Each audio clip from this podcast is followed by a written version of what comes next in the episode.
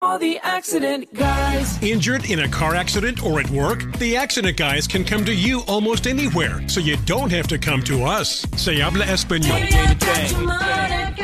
Money, money, money, money, money, money. Old money or new money. Either way, KBLA Talk 1580 has you covered. That's right, baby. Tune in weekdays to the Millionaires Roundtable with Lynn Richardson at 12 noon and keep it locked to Ahead of the Crypto Curve with Naja Roberts. Weekdays at 1 p.m. It's the KBLA Talk 1580 Midday Money Chain. At noon, Lynn Richardson is making millionaires one family, one day, one dollar, and one dime at a time. At 1 p.m., Naja Roberts, the queen of crypto, is here to make sure you don't get pulled under by the rising tide of these new currencies. Old money or new money, we want your money to work harder for you than you did for it. Yeah, that's what I'm talking about. We want to help you make vertical and horizontal money. Money when you're standing up and money when you're lying down. It's the KBLA Talk 1580 Midday Money Chain, the Millionaires Roundtable with Lynn Richardson, weekdays at 12 noon, followed by Ahead of the Crypto Curve with Naja Roberts at 1 p.m. Only on KBLA Talk 1580. More money, more money, more money, money.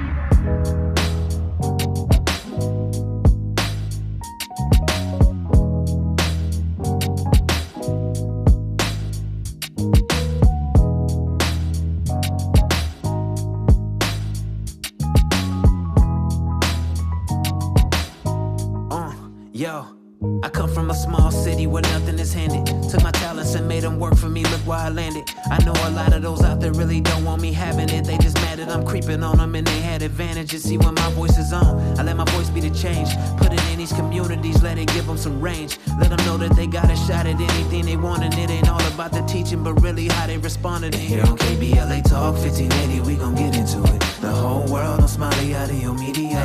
The others tell it, but they truths have some limits. Got some limits. We got that food for soul, now what they feeding ya. Black lives matter all the time. Yeah, let's talk about it. School to prison pipeline. Yeah, let's talk about it. Police brutality out of line. Yeah, let's talk about it. All these thoughts running through my mind. We gotta talk I am about it. unapologetically progressive in efforts to fight for the people. Gotta exercise our voting rights and then push the needle. I'm walking tall, cause I know that y'all expect me to lead. To push the message, I am willing to bleed. I gotta get what I need. That's social reform, that's prison reform. I'm highly informed. Don't put down a pen, I got a list. I can't resist. I preach it till I talk with a list. And who you know gon' give it to you like this? And here on KBLA Talk 1580, we gon' get into we gon' get it. The whole it. world on Smiley out of your media.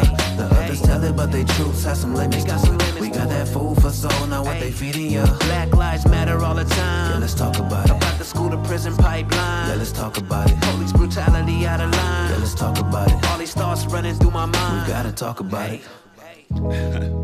Okay, here's the situation. A Fresh Prince assault on an Oscar presentation, and we saw Will slapping Chris in the face. Would he mind? Hmm, well, of course not.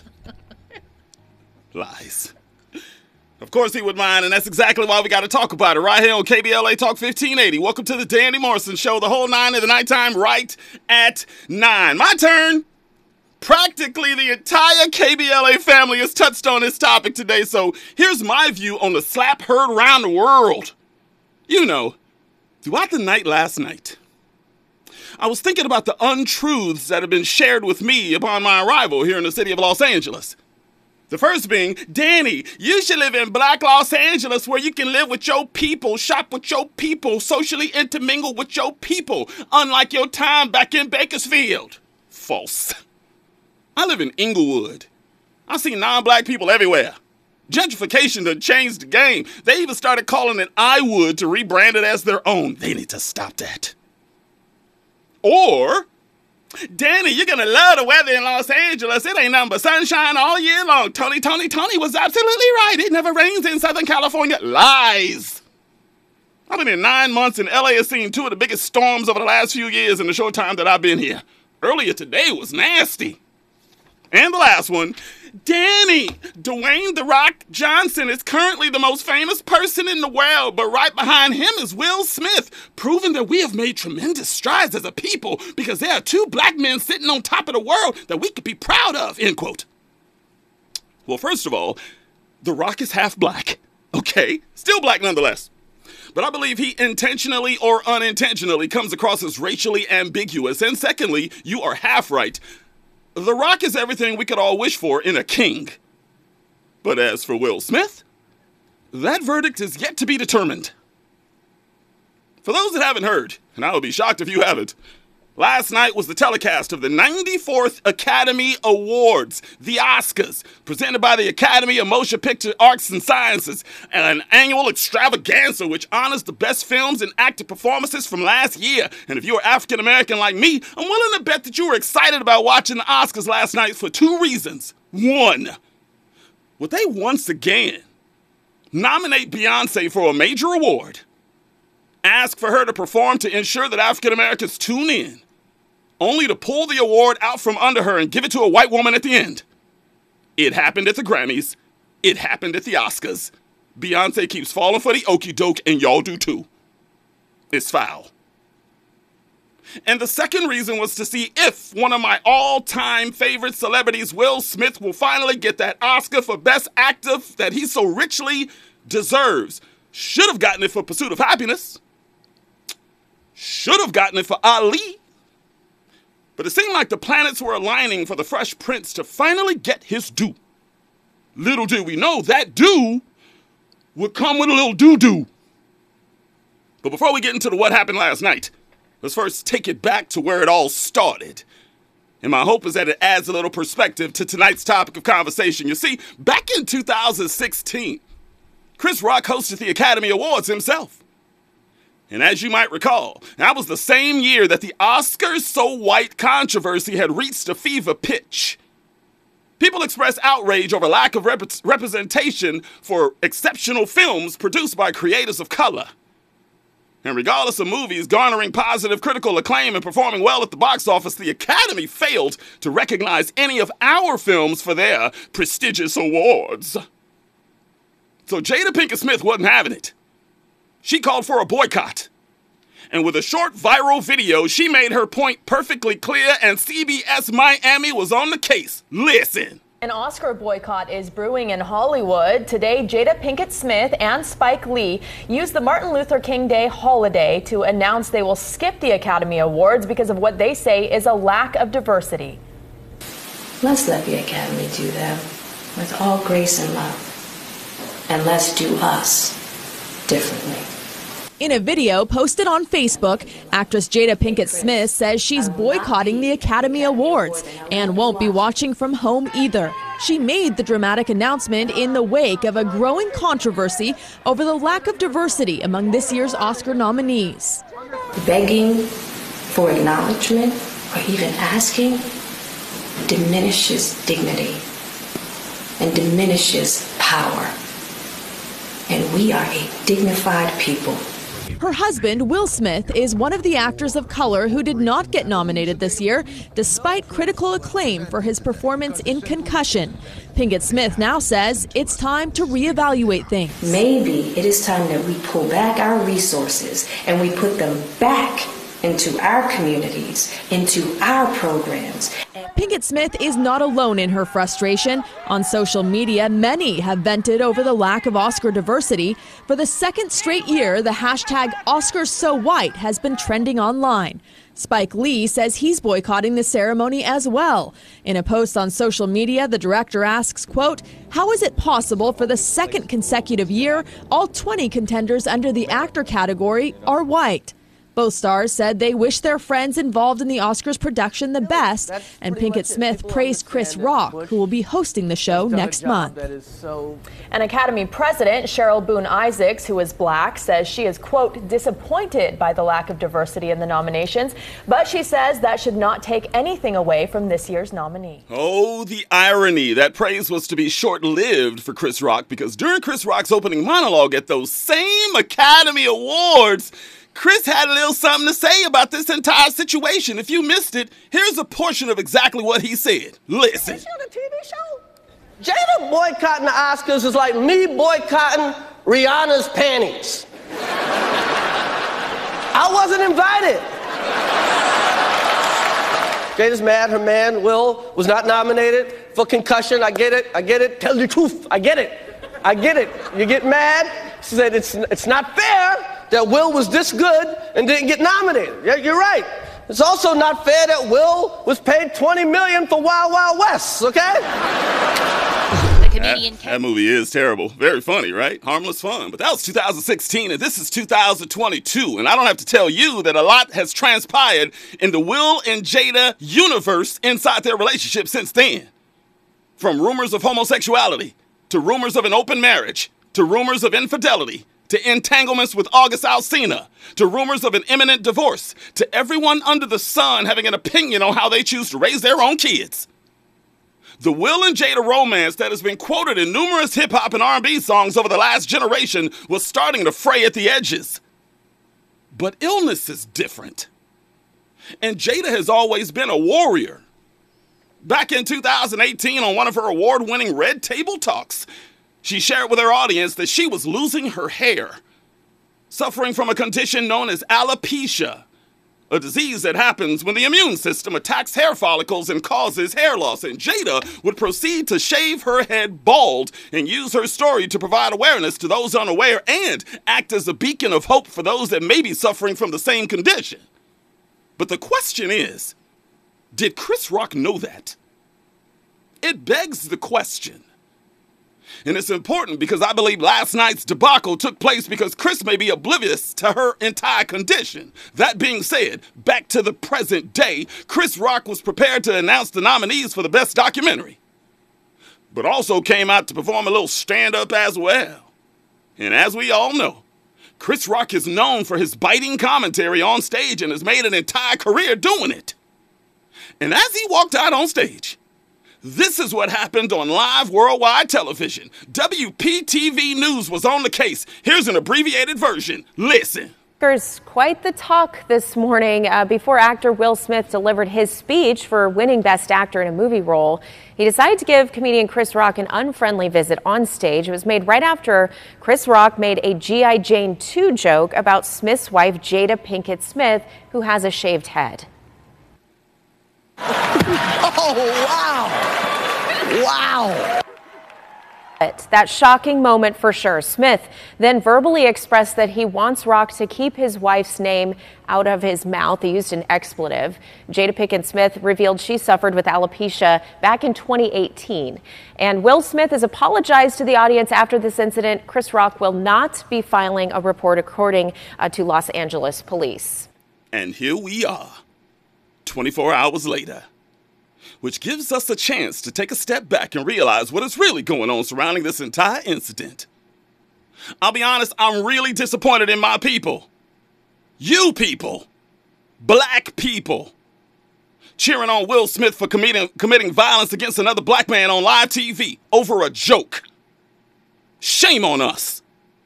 If you're an avid listener to this broadcast, you know that is exactly what I'm always trying to fight against. These were the 2022 Oscars. With two out of three black hosts, with multiple black people in the orchestra, with a black choir as the music accompaniment for the in memoriam portion of the program, with multiple black nominees, and many of you don't know, produced by film director Will Packer, a black man who wanted this year's Oscars to feel more inclusive. And what would Will Smith show, which, despite all the progress being made, one of our most enlightening and inspirational African Americans in history could be triggered by the simple words of a comic? And other than Will, who do I blame for this madness? I blame us, the public. We created this monster. We all made fun of Will. He was the butt of jokes for months. The memes were everywhere with him all verklempt during that red table talk with Jada. The world emasculated him all at once on social media in real time while his wife was emasculating him right to his face. He didn't want to see or hear those comments again. He wasn't prepared to have those feelings of helplessness again.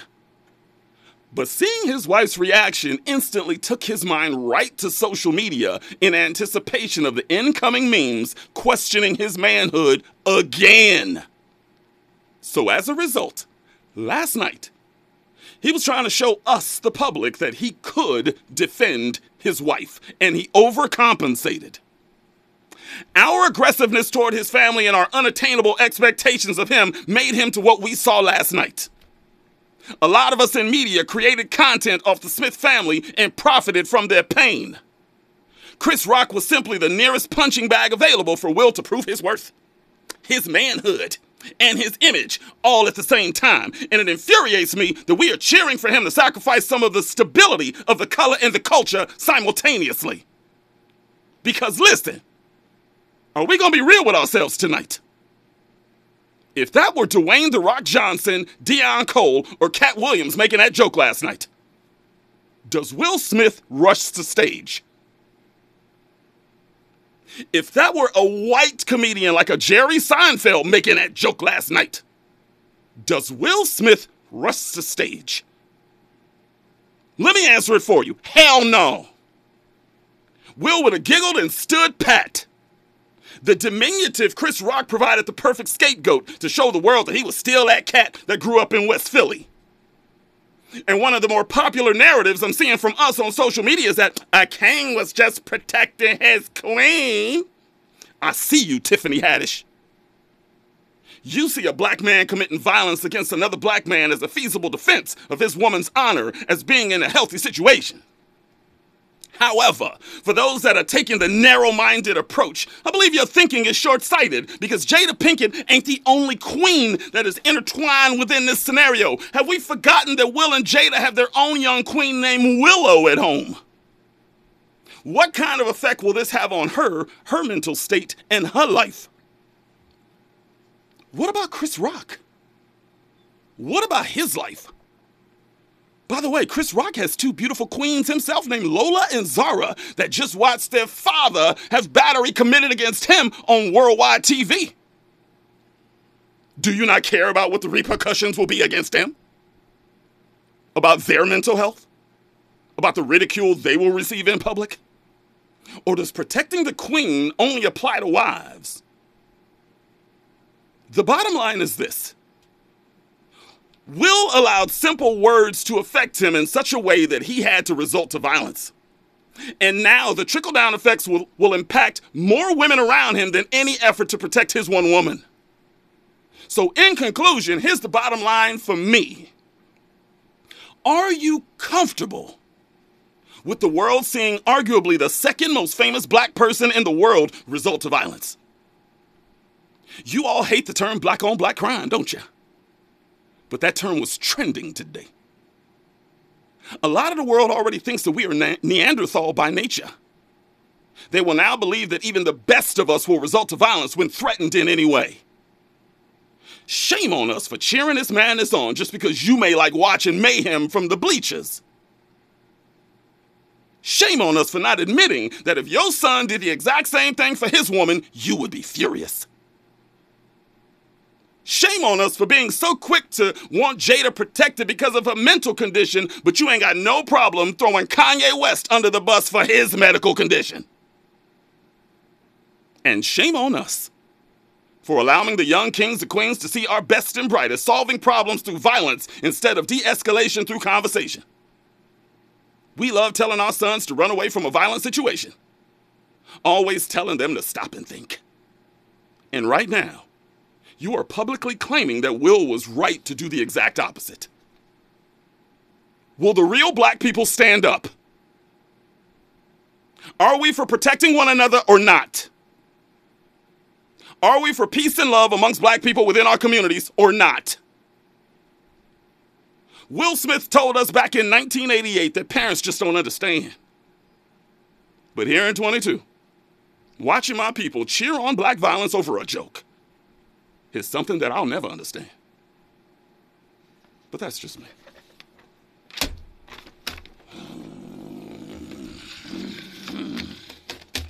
Trying to calm down, Rob. Hmm. I'll try. Tell me what you think, LA, huh? What was your first reaction to Will Smith slapping Chris Rock? Were you shocked? Were you amused?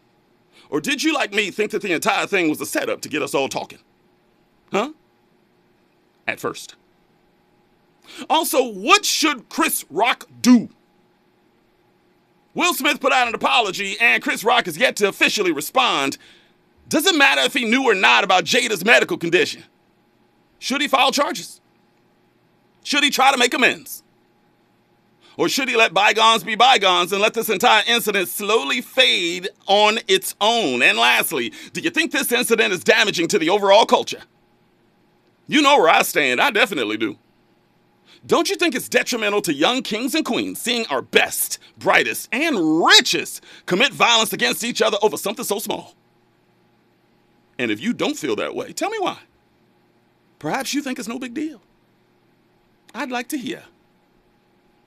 Holla at your boy. Your voice is the change, your voice is the community. Your voice is on 1 800 920 1580. 1 800 920 1580. You can also stream us via the brand new KBLA streaming app on your App Store, iOS or Android. It don't matter. That same app allows you to send me your questions and comments that I will answer live at different intervals throughout the broadcast. Plus, like, share, and follow your favorite radio station live on our socials Facebook, Instagram, and Twitter at KBLA 1580. Feel free to follow me at Danny Mo Show on those same platforms too. Plus, me and my nighttime partner in crime, Robin Ayers, will take your comments via the ecosystem of the social network. Check this out. When we come forward, I will add another seven series to add to the topic of conversation tonight. Look, something's got to be done. And the Academy is already strategizing on what to do to Will Smith. But I have my own recommendations on what should happen immediately to smooth this entire situation over sooner rather than later. That's why my seven series tonight is seven actions that should happen immediately to clean up the Will and Chris controversy. Not now, but right now. To preserve the reputations of everyone involved, to preserve the Academy, and to preserve the momentum that we black people are making within this industry. I will break it all down add to the conversation with your phone calls when we come forward. Welcome to the Danny Morrison Show on unapologetically progressive KBLA Talk 1580. We've got a lot to talk about. Let's ride. From Bakersfield to Los Angeles. From middays to nighttime. Like George and Weezy, Danny Morrison is moving on up at KBLA Talk 1580. 1580. You're listening to the Danny Morrison Show exclusively on KBLA Talk 1580. 1580.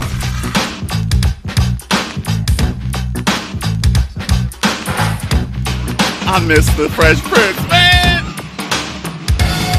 You know, parents are the same no matter time or place. They don't understand that the kids are gonna make some mistakes. Like clapping. So to you other kids all across the land, there's no need to argue. There Parents is no need to use your understand. hands.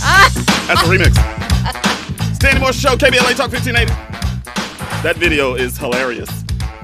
You know what's funny is like in the first verse, uh, his his mom and his dad are all you know dusty looking, and and then all of a sudden by the end of the song they have a Porsche.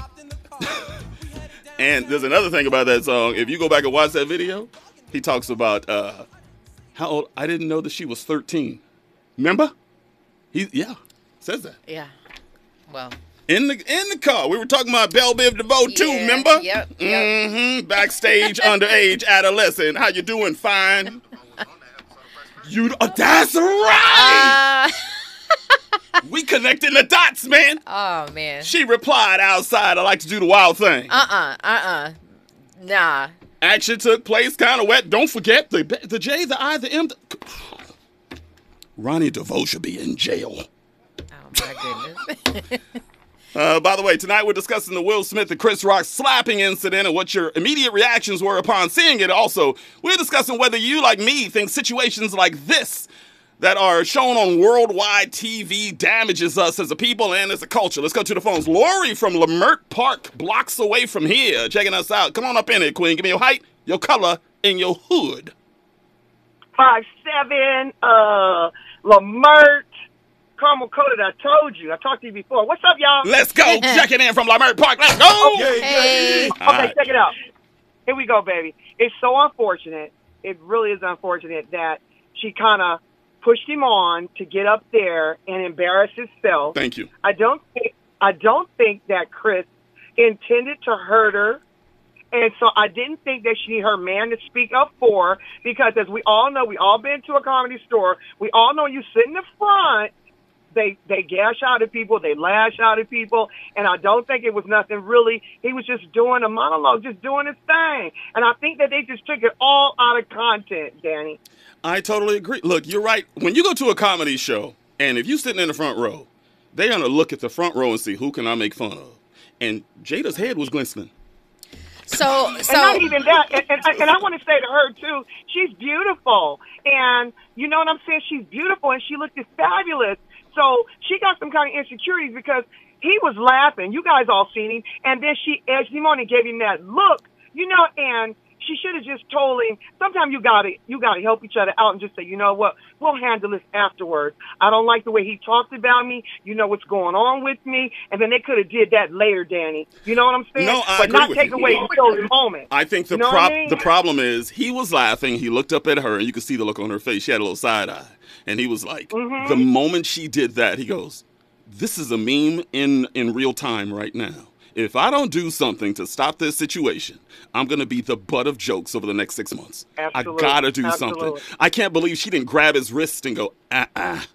I'm not saying do something physical. Exactly. Handle it Exactly. in We backstage. have people, exactly, Danny. We have people that's co- uh, from color. We have got to like hold each other down. So you're right. She should have just said, "No, this ain't the time and place for this," because he he was up next for the award, and I felt like he was gonna win. But then I said, "Now you're gonna look really messed up, Danny. He's gonna really be embarrassed because." What he did, it was just, it, it just wasn't called for. It wasn't the place and time for that. Okay, well, you guys are. Uh, I don't know if you want to hear from me or not because I am going to has- be uh, probably the unpopular opinion of the night, which is hear it. fine. It's fine. Go ahead, Robin. But Go I'm gonna stand. I'm gonna. Somebody got it. I'm gonna stand on this. We don't know. First of all, we don't know if she egged him on to do that or not. Uh, meaning Jada, we don't know if she egged uh, Will to, to to go up there and do what he did. We didn't say that. She started off by saying that. She did. But Egged her is pushing. Okay, because we, don't we don't know. The camera went away from from what we saw, Yeah. right? Um, but this is the thing. Everyone keeps saying this was just a little joke. This was a little joke over some words. I completely get that. For the most part, I do understand. However. We don't know. The, the only valid point that I'm going to make is that, or t- about uh, Chris Rock, is we don't know if he knew or not that she had this condition. But Jada has been in the in the media talking about this for a while, for a long while. Yes, the the issue that Yes, she she's has. got, what it's done to her mental. We've seen her cry about it. We've so, and this is just us in the public. We we are not even considering what she does at home with her own husband. Mm-hmm. So so Will has the upfront personal deep down uh, relationship with her he's going to see all the highs and all the lows and he's going to see the lowest of the lows something that we don't get to Mhm. see True. so with that being said, I don't know if it was Jada who if if she said anything to him. We don't know because the cameras didn't show that. What I'm going to say though, and it's not that I condone violence. I'm, I'm going to make that clear. Mhm. I do not condone Mhm. violence, but I understand what Will did. And and to be honest with you, I don't You even think understand that? You understand him, Robin? I do. Going up there, you think I do. and hitting. I do. Really? I You don't think understand.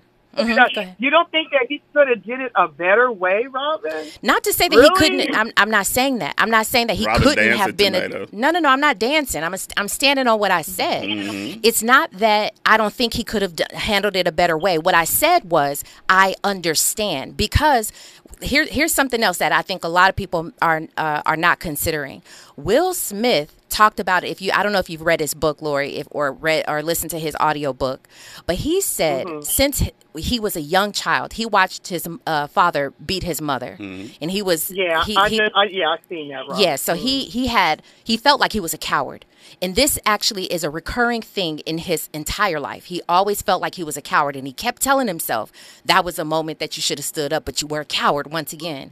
So this dates back all the way to I- mean and we're talking mental mental things here, mental anguish, mental uh, trauma that Will has gone through throughout his entire life. Now, of course, uh, throughout you know even recent months, we've seen him be uh, made mockery of him and Jada. But uh, at the Mhm, same mhm. time, I think it dates back far more than what we even know. And so I think this was a, a, a- culmination of him feeling like on a worldwide stage. And that's what it was. That's what the Oscars is a worldwide stage. Mhm. Chris making fun of Jada and having the entire stadium of people laugh at her expense was Will's opportunity, I think, in his mind, where he probably wasn't even thinking. He probably was just like, Clearly. he- yeah, he probably wasn't thinking. But think about moments in time where you're like, listen, nothing else matters. You know I got to push back against you. That's fine. Let's so let me it. get this straight. Yeah. Will watched his mom get beaten as a mm-hmm. child. Mm-hmm. Yeah. So yeah, his Danny. so his mm-hmm. solution is to beat on another person because of it. You're saying it's okay for him to harm Chris Rock and his family because he refuses to go get therapy for his problems. Let me ask you a question, You Danny. saying that? You saying that's One more okay? thing, one more thing, guys, before y'all let me go. I just wanted to say this, you guys. I thought he was going to go up there and tell him to to knock it off. I think Not we all you. thought that. That's what I thought. Yeah. I thought he was going to maybe get him I in a think- I headlock think- jokingly I or think something. He's gonna go up there and, and say, "Knock it off." You know what I mean? So he shocked the whole world. Don't get me wrong, guys. I love both of them, and I hate that this happened because this is people of color, and we don't need to even show that stuff to the world. You know? Yeah, no, I, I get it. I think we all, I think that's what Chris thought. I thought, because he didn't change his disposition. He stood there, arms behind his uh, his uh, back. I think he thought Will was going to come up there, grab a mic, and clown with him, or, you know, like you said, Mhm, tell him to mhm. knock it off or something. And clearly, Chris was taken aback. I am not saying that what Will did was the right thing, but what I am saying is, as at, if I don't know if you've ever been in that situation where all you've wanted was your man or a man to stand up for you the way that he stood up for her. I don't know if you've ever been in that position. I know I have. And all you I- want is I- for someone to And I've been in that position, and I had that. I've had that too, but I just think Robin that she should have. She should have stopped her man. This is just my opinion. She should have stopped her man That's because fair. we are on TV. This is not the time and the place. We can talk to him after the show, and that's just my opinion, you guys. And thank you for taking my call. Lori, I appreciate you, Queen. Thank Thanks you, for Lori. calling. But I'm gonna say this: Go ahead. we also don't know if Jada knew that he was gonna do what he was doing. No, so we- to we stop don't. him, we don't know. She may have thought what we all thought. I am just sick of us just because someone has individual issues, it's okay to impact the race and the culture. So can I ask Kanye you? West, same thing. People Mhm. saying, well, his mom died, and it's like, go get some help then. He For refuses therapy, for sure. but you want to stalk Kim Kardashian and, and bring terror to your children. Mm-hmm. You can't have it both ways. We got to start blaming the person that refuses to go get help. Mm-hmm. If Will Smith got these problems from his childhood, go get some help. Yeah. You're not allowed to push those issues onto Chris Rock. Okay. His but daughter do- do saw him feel- accosted on national TV. Do you feel like Chris did had any wrong in the situation, or no? Comedy's comedy. Will Smith has been bagging on people forever. Okay, right. So, so, but what I'm talking about, because I know this is a, another subject that you, I think, are going to get into a little bit later. Do you feel like uh, alopecia is deep enough, or not deep enough, ra- rather, to Look, you and I talked about this pre-show. right? So that's why I want you to, I want you to dive into that when let you're me, ready. Let me. yeah. I'll say it right now before we go on the other side here. I, I wish y'all would stop calling alopecia like it's cancer. Y'all need to stop making the correlation like it's a, a, a disease that's going to take her life. Mm-hmm. We feel bad for her going through what she's going through. But correct me if I'm wrong. I just saw a couple months ago she was on Instagram praising her bald head, giving love to herself, saying she loves her bald head. I'll, I, I- I'll Did you see into, that? I, I'll, did not, but I'll go into that. Yeah, I'll go into that. she that. loves her bald head. So maybe Chris Rock knew she had a condition and then saw her saying that she loves her bald head, saying she's fair game then. How about that? But Have everybody ever- wants to speak for Jada. Right. And we're, I think that's what we're all doing. But this is what I'll say for anyone who knows what it's like to overcome whatever it may be, some sort of uh, turmoil that you're going through, and you have to try to talk yourself through it and make yourself believe that it's better than what it is so that you can get over feeling the way that you feel about it.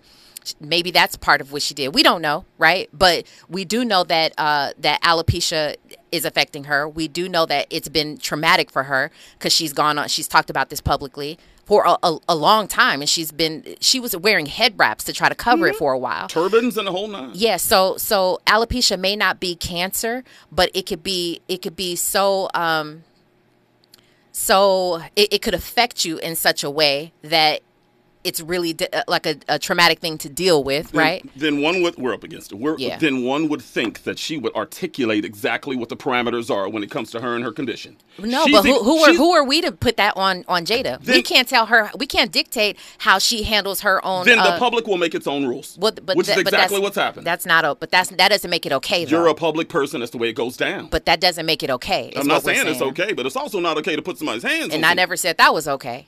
I never said that was okay. What I said was that I understand that. And I understand them making fun of her. Okay, then that's fair. We both have opposing sides of it, and, and that's fair too. I love this discussion. 1 800 920 1580. Danny Mo Show, KBLA. Y'all stay right there. From Bakersfield to Los Angeles. From middays to nighttime. Like George and Weezy, Danny Morrison is moving on up at KBLA Talk 1580. 1880. The accident guys. Injured in a car accident or at work? Call the accident guys to speak with a real expert attorney for a free consultation. Money, Money, money, money, money, money. Old money or new money. Either way, KBLA Talk 1580 has you covered. That's right, baby. Tune in weekdays to the Millionaires Roundtable with Lynn Richardson at 12 noon and keep it locked to Ahead of the Crypto Curve with Naja Roberts. Weekdays at 1 p.m. It's the KBLA Talk 1580 Midday Money Chain. At noon, Lynn Richardson is making millionaires one family, one day, one dollar, and one dime at a time. At 1 p.m., Naja Roberts, the queen of crypto, is here to make sure you don't get pulled under by the rising tide of these new currencies. Old money or new money, we want your money to work harder for you than you did for it. Yeah, that's what I'm talking about. We want to help you make vertical and horizontal money. Money when you're standing up and money when you're lying down. It's the KBLA Talk 1580 Midday Money Chain, the Millionaires Roundtable with Lynn Richardson, weekdays at 12 noon, followed by Ahead of the Crypto Curve with Naja Roberts at 1 p.m. Only on KBLA Talk 1580. More money, more money, more money, money.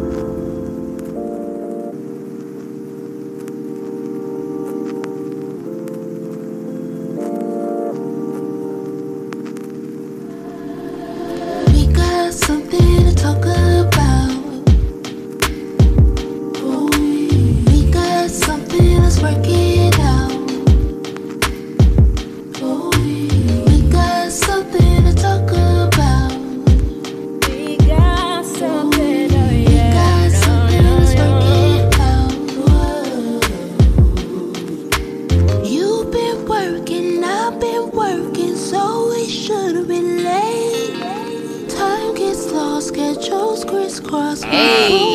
that track? Let that ride for a little bit. Watch. You've been feeling how I'm feeling, ain't where we wanna be. But I don't wanna lose this good and don't come You laying in bed with your lover right now, listening to that. This good, what I say? Y'all gonna make a baby tonight, I'm telling you. We got something to talk about. Go on, sing it, Queen. We got her in the studio there. Come on. Dr. Deshauna introduced us all to this track. I think. I know it was me. Because uh, I never heard about Beautiful this song actually was until she started her show. And I said, man, I'm late to the game. Beautiful, beautiful. Queen's inside the building right now as well. You're checking out the Danny Morrison Show on KBLA Talk 1580. Miss Robin Ayers inside the Raw Report. Take it over, Queen. Let's go. Listen, you guys, I've known about, first of all, I, I just have to say, when I first heard that track, it stopped me in my tracks. Amazing. And when I tell you, because I, I consider myself a music connoisseur, you know what I'm saying? I, a vibe connoisseur, if you will. I know And that's that is a vibe. And I said, who is this group? Mm-hmm. And I, I, I, like I said, I stopped in my tracks and I went searching. I was like, James Davis, what? And then I have to tell you, uh, I'm, I'm I'm a Davis as well, and so I was like, I was like even more connected. But anyway, uh, that's my that's my backstory on that particular song. But I, I'm so excited tonight because you guys know at the Raw Report we like to highlight uh, people and things and businesses and all of that good stuff that I think everyone else should know about. And tonight is no different. We have an amazing guest or two in the building.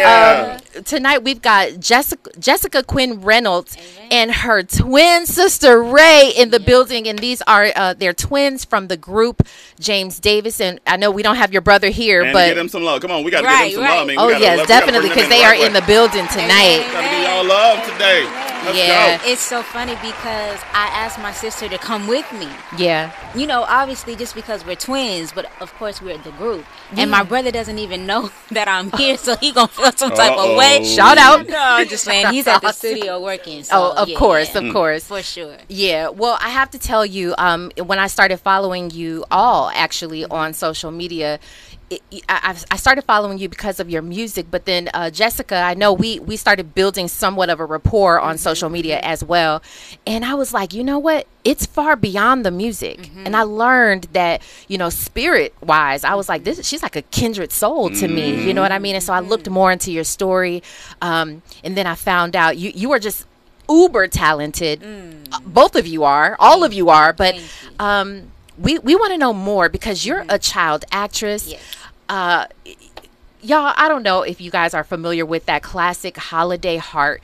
You carried that movie, and that actually uh, surprised me with the amazing Ving Rhames and Alfre Woodard. Uh, that was incredible. And then I and then to even further make it incredible, you dropped an ebook on us, on us. Yeah. Um, a girl, the girl from the girl from Holiday from Heart. Holiday Heart, and I read that thing, and I was, and, it, and it's so cool because it gives you the the whole backstory on not only um, how you got the role of that, but your story, Yes. as well. Can you talk a little bit about number one, your love? I mean, well, you, I know you had a love for um, for uh, acting, Acting, mhm. And I still do. And okay, that's Yeah, that's yeah. so good. That's so good. Um, I want you to talk more about that, and we'll get into your music from there. Absolutely. So what's amazing is as a child, and I put this in the ebook, my mom convinced me that whatever I wanted, I could have. She Mm. told me that faith in Christ was the door. Let's go. Okay, so I'm a child on some whatever my mom says is true. That's right. So I had decided that I was going to be this famous singer. At seven years old, I was making people cry at singing. So I was never thinking about acting at all. But I had a really big personality. Now I talk about why I had a big personality in my ebook. Yeah. Because it was lovely, but it stemmed from something. And I don't want to give too much away. I hear you. Yeah. But my point is that big personality is how I got discovered by Alfre Woodard. And Mm. and she just was like, You need to just come to my screening. Mm-hmm. I just want you to see. She didn't tell me she wanted me to get into acting. I didn't know what she was doing. Mm. But when I saw her on screen and I saw a young girl playing her daughter, based off what my mother told me, I said, Oh, I'll be her daughter. I'm gonna be her daughter in the movie. I didn't even want to act. I just wanted to be her daughter. Wow. wow. And yep, first movie ever. I'm starring in a movie, a Showtime original, which turned into a BET classic. That's right. Yeah, and 20 years later, people are still looking. What happened to Nikki? What happened to her? Mm. Where did she go? And to be honest, you know, there was a lot that was stolen from me based off trauma and unhealed trauma. Because we, let's just keep it a buck, it's new to talk about mental health. you got that right. It is very new. Five years, maybe. Maybe. Yeah. Okay. And Yeah. then let's get even further. As black people, that's right. We don't. Therapy is not something that we. You come on. that we grew up It- talking it just, about. We It didn't. just isn't. It was go to mm. church. It was pray Come about on, it. come on, exactly. It come wasn't on. no therapist involved. Come on, let's Yeah. just be honest. Yeah. So, part of my issue with that is if you're going to say I bind and I loose, you have to carry the actual revelation of who Christ is so it can actually work. Mm. And if you don't got that, then that's not helping me. Mm. and Let's so, go. so I stepped away. Yeah. From Christianity, I could never denounce Christ, but I stepped away from church Yeah. and went into this whole spiritual thing and got into some trouble. Okay? Hold that thought. Hold yes, that. yes. I, I want to hear that. Okay. yeah. I'm ready to cuddle up in bed and mama, mama, tell me a story. Uh, go ahead and introduce yourselves going into this break here. What, uh, what's your name again? So I am Jessica Quinn Reynolds. And you are? And I just go by Ray. Oh, just excuse me, Miss Yeah, okay. Ray, that's She- enough. She That's said, enough. I'm like Madonna. I'm on the there you go. Inside the Raw Report, Inside the Danny Mo Show, KBLA Talk 1580. Y'all stay right there. From Bakersfield to Los Angeles. To nighttime. Like George and Weezy, Danny Morrison is moving on up at KBLA Talk 1580. 1580. You're listening to the Danny Morrison Show exclusively on KBLA Talk 1580. 1580. You're also inside the Raw Report now. We are joined by James Davis, and they're a, an R&B trio based right here in Los Angeles. And we got the twins inside the building right now. We got Hey, Jess now. and Ray Reynolds up in now. here. Hey. Hey. And- and we know that your brother is in the studio right now, Yes, holding he it down for the is. group. Mhm. Uh, yeah, but I, I want to know more. We we started to get more into your acting, uh, Mhm. where and where that led to. y- e- even in your journey as it is right now, Yes. can you talk a little bit more about some of what you used to go through and what people could actually expect if they do read your ebook? Yes. Okay. So I feel like I gave a lot away not too much detail already, but the ebook is a short read. I wanted everybody to get through it quickly, so I Mhm. gave detail, but I didn't really expound too much on everything. But I told everything. Yeah. Mhm. So, but where we left off was just about how I had walked away from church, never from Christ, but in my head I had compartmentalized, you know, and I walked away from church, started learning about spiritual things from spiritual people, and then it just opened up a door because the spirit realm is real, and there's light and dark, and it just is what it is. That's right. You know, everybody has their own beliefs, but I had the experiences. Yeah. So I went um and I don't want to tell too much because I do want you guys to go get the book. It's you know, but I will say this: I am back home, and all of the things that I was dealing with. As black people, we usually don't. Well, maybe now we do, like we said off air. Now we do. Maybe in the last five years, but it's not. We don't talk about trauma and the way it actually affects us. And a lot of people have become hard or strong because of trauma, and they glorify it. Mm-hmm. But I'm sorry, it ought not be that way. Mm-hmm. You know. So my ebook is about real breakthrough, not not. uh I'm telling my story because it's something to talk about and I'm just being strong. No, no. What I have written about is real trauma that I no longer even have to meditate to release. I wake up and go about my day as though I never experienced trauma, and that's because Christ Jesus lives and his Mm. power is Mm. real. Mhm. And when you find a church or a man of God that actually understands spiritual truths and operates in the power, that is what you get. Yeah. He lives. Mm-hmm. Well, I can tell you what I don't. I don't even. I don't care how much you talk about it right now. Mm-hmm. People still need to read the ebook, and I don't think that even what you say right now. Um, mm-hmm. If if they do read, when you guys do read the ebook, um, they're still going to learn more. Absolutely, They're still going to feel more. Um, Absolutely. And, I am writing another book to give more detail and to add in the things I didn't add in. So Mm. you're right. That's but one of the I get where you're going and one of the main things I can talk about I guess is anxiety attacks. A Mhm. lot of people say even now it's like uh I, don't, I mean, no disrespect, but it's kind of cliche to talk about anxiety. Mm. Like, oh, I get anxiety, or that gives me anxiety. Yes, Okay, yeah, baby. yeah. Until you are in front of everybody and you don't know what you're doing or saying and you can't catch your breath Mm. and and your heart is racing and now you don't know you can't even feel your own skin no it's not about just get over anxiety Yeah. stop you don't understand the different levels Yeah. and so now i'm free from that without any medicine and without any therapy i'm free because I found a church, Revelation Church, Mm-hmm. in Simi Valley Mm. that operates in the power of God. Wow. You know? So, yeah. One thing that I love right now is that you exude exactly what you're talking about. That's I mean, I yeah. feel it Mm. in here. You, you, Amen. It's I mean, tangible in it- this room It's right tangible. Thank That's you. it, when it when it becomes, and I, I like that you use that word, Danny, because um, no matter what you say, words and in the presence within those words Mm. Become Mm. tangible. Mhm. It's like me walking into that room when I met the two of you when you first got here. It was a tangible feeling, Mm. feeling, just a feeling. Mhm. And and so what I'm saying is, you sitting here telling your story. I know it's real. I Mhm. know, and we and we know we talk about this all the time. We talk about God and church, uh, Mhm. you know, Yes. on on this uh, show. Yeah, we talk about the church for sure. Oh, we talk about the church. Uh, we go in on the church now. Um, um, and I love that you have your experience, and I love that, um, like I said, it's just it's exuding off of you. And and moving on further into the journey, um, maybe that's even why you can feel what you feel when you, when we listen to your music. Maybe Mm. that's a part of why we feel it. You That know, makes sense. yeah, it does. And so, without giving too much away, because I know this is uh, you were talking about this in the ebook as well.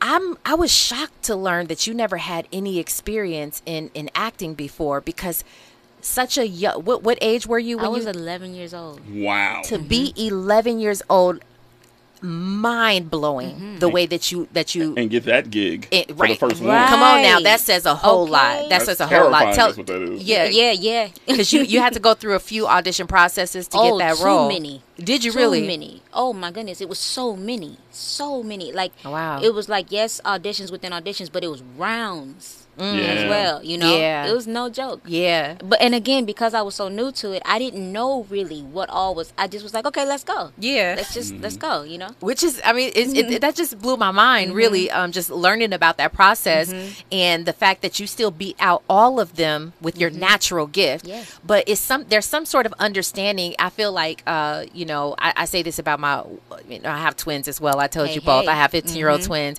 and um one specifically my my daughter brooklyn i feel like kind of was here before or she has another Mm. spiritual understanding or Mhm. something that's Mhm.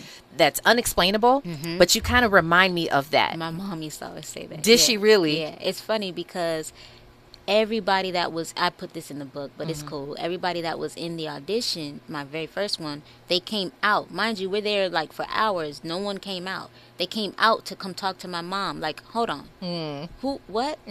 you know? Yeah, yeah. And and I will say, I had this, like I said earlier, I just had this belief that I wasn't doing it on my own. My mom told me that Christ would help me and he would just make things work. And as a kid, I just believed it, right?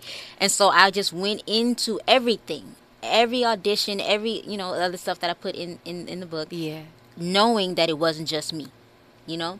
But Mm. I did. I just had this understanding. I don't know, you know? That's powerful. Mm-hmm. I'm not going to give it away, but there's a practice that your mom had with the, the three Yes, of you that I was like, I'm going to do that with my Absolutely. kids. I'm not going to tell. I will Y'all not gonna ruin keep it. that secret? Y'all you got to go to ahead and get the download that ebook. Go ahead and purchase that ebook. It is so good. You could. I don't mind. I'll share it. Please Share do. that. Come on. Please do. okay. So my mom had all three of us lay on the ground, and she would walk around us, and she would make us visualize what we wanted. Whatever, whatever we wanted, no limitations.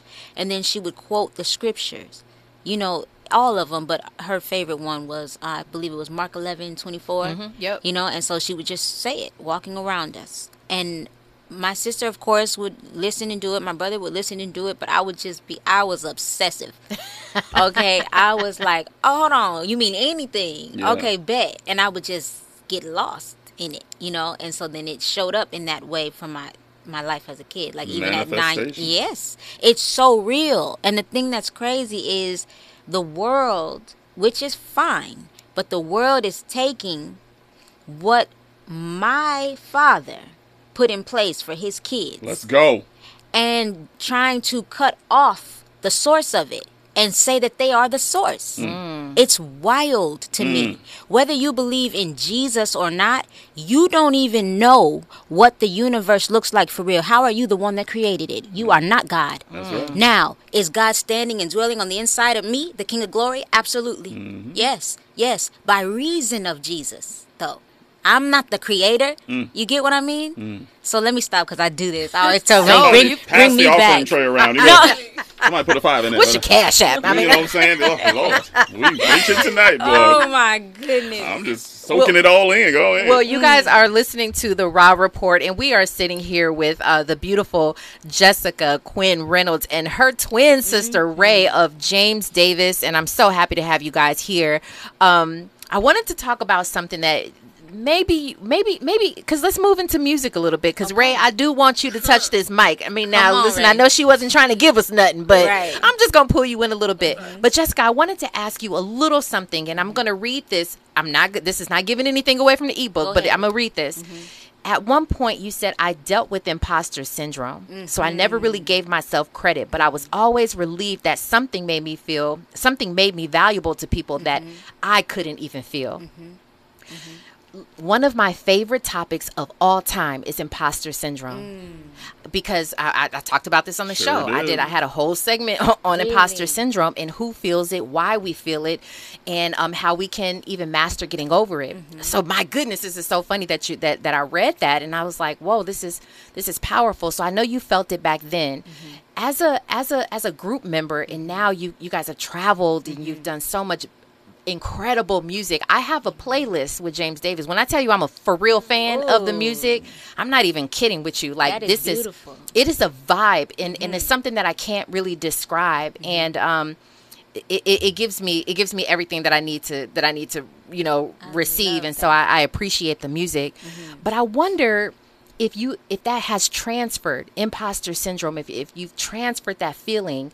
Um, or if it's followed you over into music at now as a musical artist, if you feel um, th- d- does that does that still peek its ugly head It sometimes? absolutely did. Mm. Absolutely. In Yeah. everything. In everything. The thing that's so wild is that when, and I'm bringing up my church again, but the, you can't deal with things that you can see, right? Mm-hmm. When, it- when you can see it for real and clearly from the place of truth, you can't deal with it. So it'll try to rear its little head, and immediately I'll see it and like, oh, I see you, and then it Mm. has no power. You know what I mean? But but Uh. but again, th- this is something that I tried to get rid of with meditation. I tried to get rid of with therapy. I didn't even know what it was. I Mhm. never heard of no imposter syndrome. Yeah. You know, so again, I'm going to be honest with you because I've spent so much money trying to get rid of things the traditional medical way and it not work. Mm-hmm. I don't see how you can get rid of these things. Mm-hmm. My belief in just regular, I, I don't have any in it because it didn't work and I tried for years. Yeah. So again, it's not, in my personal opinion, imposter syndrome is not something you ever just get rid of. It, it just, it is It- what it is. You have to be alert and aware of it. And even still, you choose to not deal with it. I'm talking about from before, Mhm. not now. Mhm. You, you, I, what I would do is I'd get on stage feeling like I'm not as great as I am, Mhm. feeling like no one would notice, feeling all these feelings, and then I would just choose.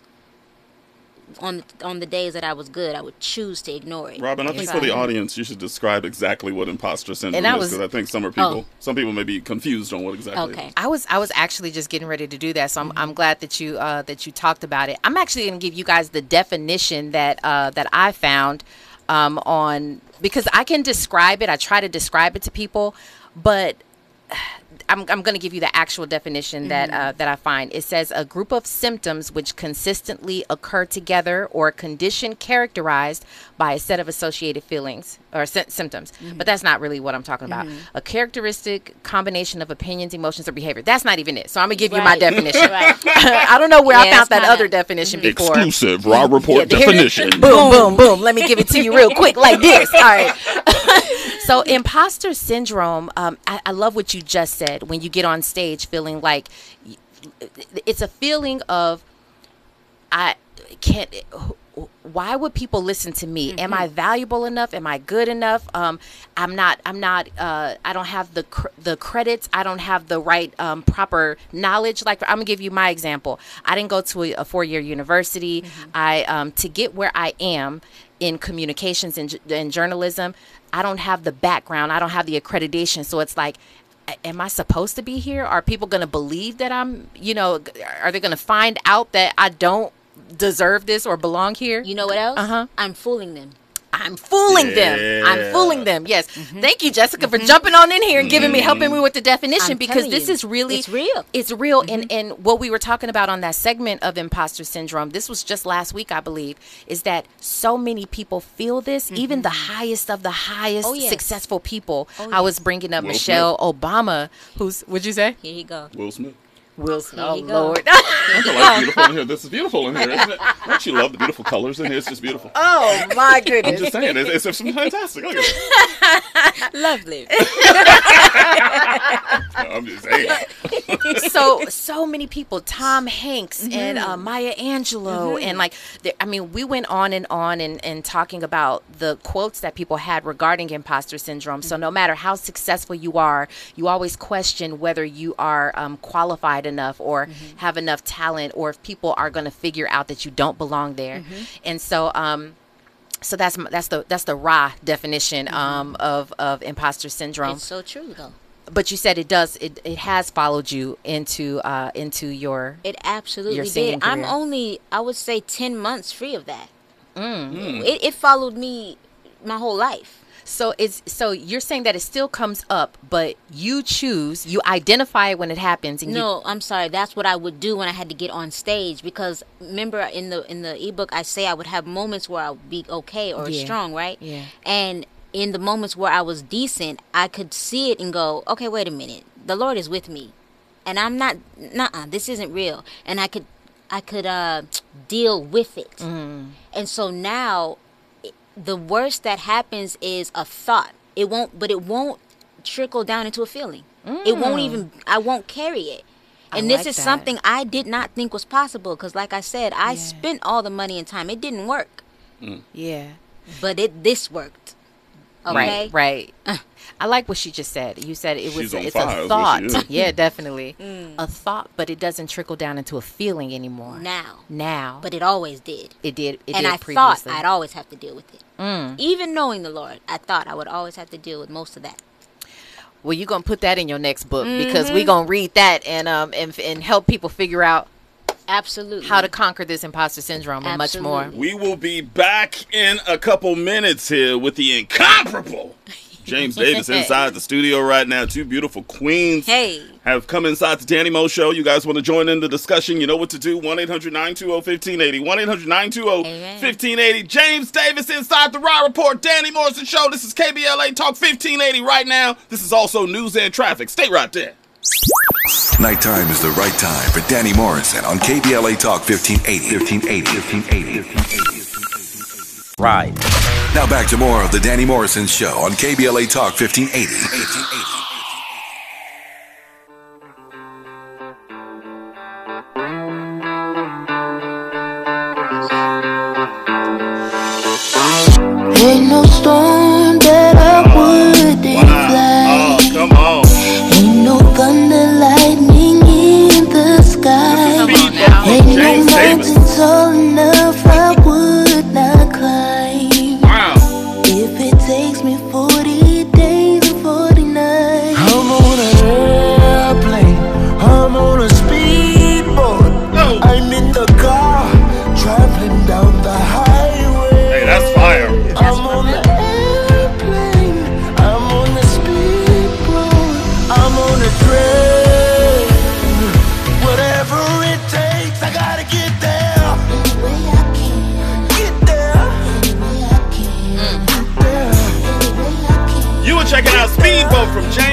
Davis, who is live in studio right now. Danny Mo Show, KBLA Talk 1580. You're also inside the Raw Report, talking to these two beautiful queens who are not only sharing their story with us, but also preaching at the same time. yes. Make a brother want to go to church tonight after listening to these queens. Yeah, seriously. I, I was just saying, one hour is never enough. I mean, sometimes we have just amazing guests who we want to go on and on and on with, and you guys are here in studio. We appreciate you both coming in tonight. Um, we have to talk about this music. All right, Yes. we have to talk about music because I know you guys have fans everywhere, even in me. You have a fan in me. And a new fan in me. Hey, I know that's right. That's what it's about. That's what it's about. Um, now I know you started singing first, Jessica. You two are twins, Ray and Jessica, but Mm-hmm. you started singing 1st So tell us about that journey, and then how uh, was it? Your sister? Was it your brother who came along next? It's so funny because I started singing professionally at nine years old. I was offered my first record deal at nine years old. And my brother and my sister, they were like, my brother was into sports. He was so, so good. Mm-hmm. And my sister was great at everything she did academics, sports, everything, right? And after I did all that I was doing, up until I would say, what? How old would you say? 17? 16? 17 i just i stopped from all of that right and it was my sister who convinced me to join her after i convinced her because i caught her singing in the bathroom and writing she's prolific as a writer and she could talk for herself Come Hello. on, Ray. Let's let's, let's Yeah, grab let's that do it. microphone. Let's get on that mic. here's the thing Pull that mic to you, Quinn. Okay. Um, you have twins, right? Yes, I have Okay, So we're twins. twins. The thing about being a twin is you want to have your own identity. Yeah. Because we're not identical, but we were always compared. It's just hard not to. You're twins, Yep. right? So Jess was a singer, and that's where where it was. Mm-hmm. And I could do a lot of things and was great at it, but I didn't have a passion for anything. But I loved music. I just didn't know what I wanted to do in it. I would go to her studio sessions, and that's where we met Harold Lilly. And he, I'm watching him write music, and I said, "Oh, that's what I want to do." Mm-hmm. He writes the music, arranges the music. I was like, "Oh, that's what I want to do." So I decided I wanted to be a songwriter. Mm-hmm. So I was writing and singing, but it was mainly for me. And also, I was like, if people are gonna know that I'm trying to sing too, I need to be great. Ooh, got it. That was my issue. It was like Yeah. I'm not about to come in here and be like, "Oh, I want to sing." No, I needed to make sure that I was actually good before I like stepped into it because I loved it so much. And the thing is, like, I I didn't want to fail because I loved it so much. Yeah. So she, yeah, she is the one that convinced me. And when she stopped, I was like, um, "Yeah, hey, I need you." Mm. So all those times that I showed up for you when you were when you were singing, I need you to show up for me. And she guilted me into it. Yeah. Like I, We'll I let Mike tell you, Quinn. Oh, And- and did, uh, what was it? The open mics. The open mics she would do. I was starting Mhm. to do. Op- we we were in uh living in Woodland Hills at the time, in like Topanga Canyon, Yep. and I do more. I guess you would say like more alternative rock naturally, and so I'm around all these people that's like white Jesus Dude, she's so awesome, No, dude. like so, and it's like This black girl comes in, she's so cool, dude, I like, oh swear. Oh my, like, oh my God, Ray, your voice is just like so. No, like That's how it was, legit. No, it was. You it know was they such sa- a you know thing. they sound like and that. then and then I remember I got one hater, just one, and he was like, I mean, I mean, we get it. She's Mariah Carey, and I'm like, no, No, not even. What? Oh, wow. Yeah, but but I had just come with me to open mics, and I was like, yo, like I love this. I picked up the guitar and was like, that's right. Yeah. And I think remember the first song I did, where you was like, remember. too late. I It's was too the living late? Mm-hmm. I don't. That's how. How did got it go? Oh, that's your first. Look at it. that's how. That's her first record. Yeah, the first song I wrote That you wrote. on the guitar. But you know who we need to shout out? Even though that's your first song, yes. You y'all know Leon Ware. I don't know. Leon Ware, the greatest writer. No, just like Sorry. I mean, But, I mean, uh, I mean, Michael Jackson, Jackson Five, Marvin Gaye. Marvin Gaye, his whole "I Want You" album, like Okay. Leon Nice. Ware. Yeah, Okay. Leon Ware. She ended up working with Leon. Wow. Wow. So to me, that's when she came into. well, no, because he's the one. I'll never like. Mm-hmm. I, I say this in every interview we do. He's the one that told me. One, you're great, but Mm-hmm. also you're great, and don't let anybody mess with you. That's right. Because Mm, I would, okay. I would go into situations where, and then I'm a young artist too, and I'm female, just is what it is. I would go in with these older producers, known producers, Yeah. and they would try to change, like even my tone, like, like, and just put all this stuff on my voice, and like change my music. And he's like, no, no, no, you, you don't let any I- Anyone. he, he, he cussed a lot. He, like, he said, you don't let anybody f with your music. Yeah. and that was my, my slogan. So I, I literally started writing music, picked up the, the guitar, played guitar, s- learned how to produce my own records, learned how to record myself because it was Mhm. like, okay, if you're gonna do this, own it. I want to be self sufficient. Facts. The thing about it too is something to talk about. That's one of our biggest. That's the one that charted. Mhm. She wrote that. Did you really? Yes, yeah. And then and so we have two uh, YouTube videos that have over a million, and this is without much push. Yeah. And she is the one that wrote. She wrote and produced Evergreen, which is the second. Wow. Love yeah, that like one. she is. Yeah. Yeah. And don't get me wrong, my brother is a genius as well. Yeah. But the but for James Davis, she's the one that did that. Well, let me also say, I'm so glad that he gave you that advice, Ray, because your um first of all, your pen game is is Oh, thank is, on, is next level. Thank but your sa- your style and your voice is insane to me. Like it is unbelievably dope to me. You know what I mean? Um, just everything. So I, I love that you took on that position of I'm gonna be great. If I do this, I'm gonna really go in. You know what I mean? In the in Jessica, the fact that she pulled you in and you're like, you know what? You were there for me. I'm gonna show up for you. And the sound that you all uh, have together. I wish your brother was here to give his his take on it because he has a whole other sound He does, that he yeah. adds to. Um, Sounds like an island sound almost. That's deep. yeah, it's it, and it's and it's so it's a trip because um I was I was thinking how do I want to even introduce you guys? You really can't even put them into a category. Well, is so that's, true. That's, That's intended though. funny. That's Yeah, intended. that was It- intended. The thing is, when we first started, we were a production company. We just wanted to write, and we were mm-hmm. called No Labels, Just Music. Mm-hmm. We weren't mm. bound by like it. genre. We weren't bound by genre. And this is mm-hmm. before alternative R and B was pinned. Like Yeah. when we first got signed, they didn't know what genre to call us.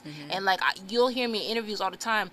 Uh, do you like it? I don't care what you call it. yeah, You know what I'm saying? yeah. Like because there are so many influences. We are listening to Dylan and Kings of Leon and mm. Marvin Gaye and Sade mm-hmm. and Tina Turner And Yeah. Aretha. and Aretha mm-hmm. And she has on an ACDC t-shirt. exactly. right. Yeah, you know what. I'm saying? The Stones, Fleetwood Mac. Like we we grew up listening to that. I Yes. talked to Dad yesterday, which is hilarious. We don't talk that much. Okay. But like we're no legit. We're we're good though. I just mean like we y'all don't talk see. like every day. Y'all should Um, see the facial expressions But right he, now. we were, t- we, I.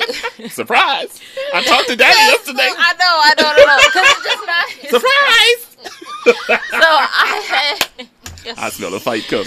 We got a fight right here in the studio. Um, We got something to talk about too. oh my god, that was the time. Not me almost choking on my water. Wait, He needs to be a no, comedian. I that, tell him that all that the is time. the whole We got something right now. Let's go. Uh, he was just Yes. saying how I always gravitated to the type of music that I'm doing now. Like Mm-hmm. I just released a single just to, just because I wanted to, Yeah. and it's more on the rock side. And Mm-hmm. he was like, "You always gravitated to that." I was like, "Well, I gravitated to everything." I said, "But that's just that felt like that sound felt like home to me. The way Mm. her sound feels like home to her and my Mm-hmm. brother." But it's always about the record. You say he sounded like Island or whatever. Yeah. that's because. That was the record. You know what I'm Mm. saying? Like it's it's never about who's singing, who's the lead, or whatever. What mm-hmm. makes the record the best? And what's so funny is she used to want me to do all the lead on all the James Davis songs, and you already know what I was dealing with. Mm-hmm. You already Yeah. know what I was dealing with, mm-hmm. so Yeah. I was like, "Take it." I had so much faith in it. No, take the lead. Go ahead. And like we're now on tour, and of course we add more parts for me to to you know perform live. But she's leading the songs. Mm-hmm. The the the twin that was never the singer is the lead basically Or of the group. That was insane. That's what it ended up being. It was beautiful to see. I got a question on the other side. We uh, when we come forward, we will continue the conversation with James Davis. Boy, Rod, you knocked it out the park. That game. You you batting a thousand, I swear. One 1580 James Davis inside the Danny Mo Show. Y'all stay there. From Bakersfield to Los Angeles. middays to nighttime. Like George and Weezy, Danny Morrison is moving on up at KBLA Talk 1580. You're listening to the Danny Morrison Show exclusively on KBLA Talk 1580. 1580. Our remaining moments with James Davis. Rod, take it over. Come on. Oh my goodness! Eh, I, I always say it's not enough time. One hour goes by so fast. Uh, we've got Jessica Quinn Reynolds and Ray in the building with us from James James Davis. First of all, how did y'all get the name James Davis? Y'all want to tell? You want to talk about that? It's a family name. It's a family name. James is on my dad's side. All the men on that side have that as a middle name, mm-hmm. including our brother James. And then Davis is my mother's maiden name. Very powerful. Mm-hmm. So I mean, where where can we where can we go from here? Because you guys are have already have a, a ton of beautiful music that you've put out. You have a ton of fans, and I know you've done a lot in your career. But where does it go from here? Especially Jessica, you have a new journey, a new spiritual journey that mm-hmm. you're on. It's not even just a spiritual journey; it's your life. right. So where does music take you from here? It's so crazy because every day we get hit up by people finding our music, and we haven't even released music since what 2019, right before everything. Yeah. Yeah. and so we've been knowing we need to do something, and I had suggested that we do a farewell album, Mm. but now everything's being what we said off air. Everything's being revived, Mm. and so. To be honest with you, I can say w- we have something coming now. Mhm. You know what I mean? And I don't know that it's a farewell. you get what I mean? Yeah. I hope it's not a farewell. I think it's a hello. It's a hello, Ray. Ray, uh, and, and how about you? What what do you have coming up? Um, so I, I'm working on a solo project right now, and Is it gonna be rock? Tell me it's rock. yeah. Come on, let's Yeah, go. all the way, Let's all the way. Yeah, I'm working with some dope people, and um, we're putting it together. Um, I released my first single what in February called "I'm Not Feeling Alright." It was like the first record I did during the pandemic, and so yeah, like my brother's working on his project too. So, but no, we have James Davis stuff coming. All right, like, very yeah. cool. Mhm. We excited about that. Where can we find you? Okay, so my personal page is Jess underscore Q underscore R. That's on Instagram. Wait, one more time, Lord. I'm about to call Jesus' name right now with that. One more time. So it's J- Jess, J E S S, Jess J-E-S-S. underscore Mhm. Q for Quinn Mhm. underscore R for Reynolds, and that's my main uh, Instagram That page. is too complicated. What about you, Quinn? Twin. Mine is um Ray Renz. It's R E Y R E Y N S on IG, and then James Davis, one word That's our band page on IG. One word. Thank well, listen, James simple. Davis is amazing. James Davis is amazing. Jessica Ray, you, Yes. you're both amazing. Thank you so much for coming out in to today. my sister for coming in. She didn't Yeah. want to. I did not want to do this by myself. I had so much fun. And shout out to my baby brother. He's doing his thing in the studio right now. Yes. And thank you guys so much. Yeah, Thank you for having us. Thank you. We Fantastic appreciate you. Fantastic raw report tonight. We get back into Will and Chris Rock on the other side. You inside the Danny Morrison Show, KBLA Talk 1580. We got a lot to talk about. KBLA 1580 Santa Monica. Sure. There's plenty to do for the entire family, even night skiing. Brian Head is closer than you think, so plan your ski and snowboard adventure at brianhead.com. That's brianhead.com.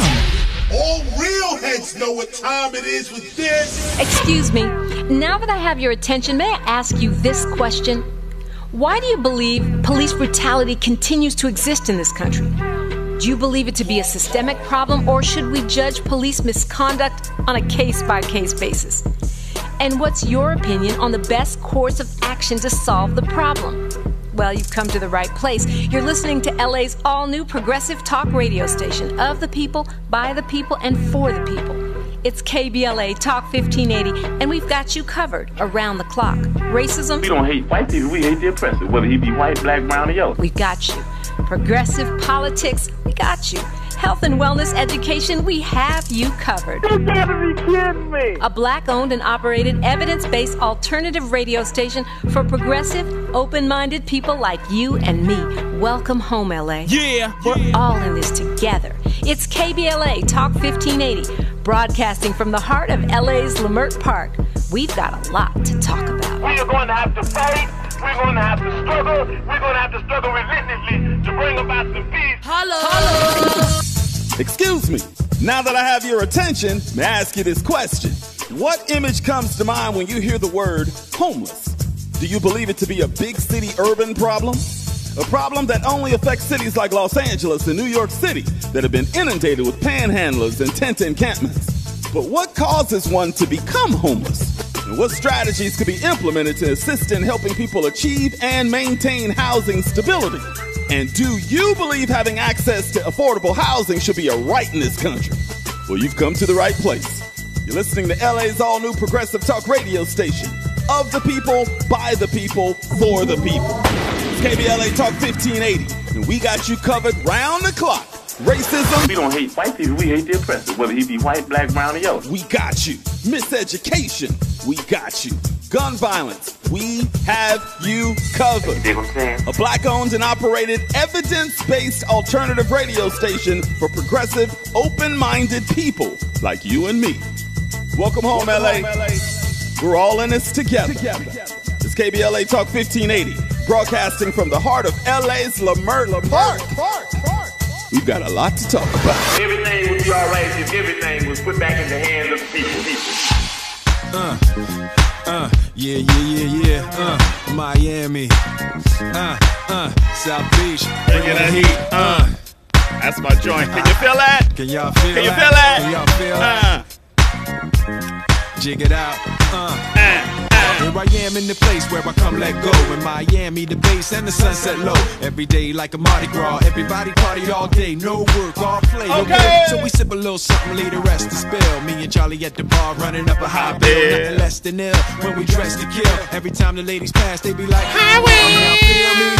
All ages and races, real uh, sweet faces. Uh, every uh, different nation Spanish, Haitian, Indian, Jamaican. Black, white, Cuban, or Asian. I only came for two days of playing, but every time I James come, Davis I in always there wind up dancing. staying. This the type of town I can spend a few days in. Miami, the city that keeps the roof blazing. Be a Queens. All night on a beach. Welcome to Miami. Talking about the Danny Mo Show. KBLA Talk 1580. Just uh, took some snaps with James Davis. We running all over the studio, dancing and everything. These two beautiful queens coming up in here with that great conversation inside the Raw Report. What a bomb night tonight. Phone lines have been hot all night long. I appreciate y'all hanging in with your boy. You know, your boy's nighttime now. Just the fact y'all stay up the way that you do means absolutely everything to me. As a matter of fact, we ain't gonna make her wait no longer. Venti Mocha calling all the way from Nashville on the phone. Give me your height, your color, and your hood, Queen. Five nine Mocha and um, Tennessee. Ah, Tennessee, drop that. Come on. Yeah, yeah, yeah. Hi, now, Venti, come on now. Now, I'm, I'm Okay. assuming we're going to agree tonight. I think we are. Come on. Okay, listen. Do not cut me off if we if I have something that I've said that you mentioned in your monologue. Yes, we have agreed on a lot except mega churches, but I digress. Okay. Thank you. My issue with this is Chris was very professional. He showed us a distinct difference of a man versus a male. Mm. Um, what I saw was what I saw in him was what Mrs. Obama said. It's best when they go low, we go high. Right.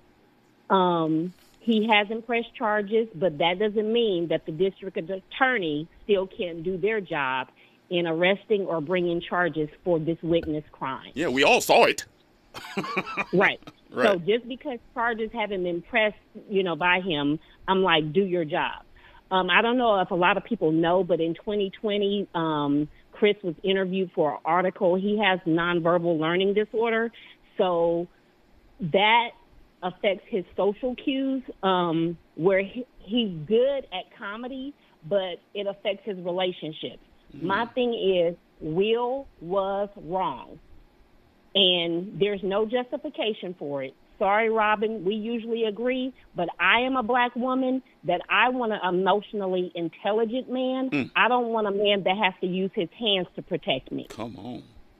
Robin, So please my respond. thing is, if you're my man, protect me by not cheating. Protect me by going to therapy. C- protect me by leaving a financial inheritance. Protect me by being consistent, consistently moral, and step up on your emotional IQ and actively participate in raising kids. You ain't got to put your hands on somebody for something that somebody verbally said. Okay. Oh, here we go. There we go. Uh, and it's fair. All all of you who stand with that, that's absolutely fair. And what I'm trying to say to you is that I, it's not again. I can say this over and over again. It's not that I condone what he did. What I said is that I understand what he did, and I think for uh, what is it, thirty some odd years of car- of Mhm. Will's career that he has used his emotional intel- intelligence, and I think that what we've seen uh, from Will Smith is that classic Will Smith laugh, that laugh off that he does, hurt, humiliated, all of these different things. He'll laugh it off. That's what he's that's what he's good at, and I think actually that's what we Mhm. saw when the cameras panned to Jada and Yeah. Will. We saw that Mhm, uncomfortable laugh or that that Will Smith laugh. And two things. I was trying to say this earlier, but I didn't understand initially the the GI Jane joke. I didn't get it off top. Then I was like, oh, it's when I when I when I fully understood it was because Demi Moore was bald, and I'm like, oh, I put it together. I'm not so Mhm. sure that Will even got it. I don't know if he fully first understood the joke right off, and maybe that's why he laughed. It's either he didn't understand it, or number two, he um, he was doing the Will thing. He was doing the Will Smith thing and, and trying to once again laugh it off. But it's not until he sees Jada or something that we did not see behind the camera. We did not see it. The cameras turned away and went back to Chris Rock. We don't know if Jada started to tear up. We don't know if Jada just still had an upset uh, look on her face, and maybe that's what sparked uh, the the anger in Will. We don't know what exactly happened. All we know is that whatever it was pushed him to the limit where he went up there where nothing else mattered. Again it's not that i condone that because from chris rock's standpoint i this is a man who i actually feel i don't think that he was right for for the joke i don't think that was right But what if he was reading teleprompters written by Jewish he wa- writers? well well there were there were Whoa, wait there a were minute. there were Man, that- two there were that took a there's left turn. there's two uh there's two writers on the staff who I know personally two two are black that I know personally one I don't know who I'm gonna find out but I don't know who wrote the joke one of one of the writers apparently this is alleged one of the writers Mhm. wrote the joke right and so Chris Rock said whatever the jo- the- whatever the joke was.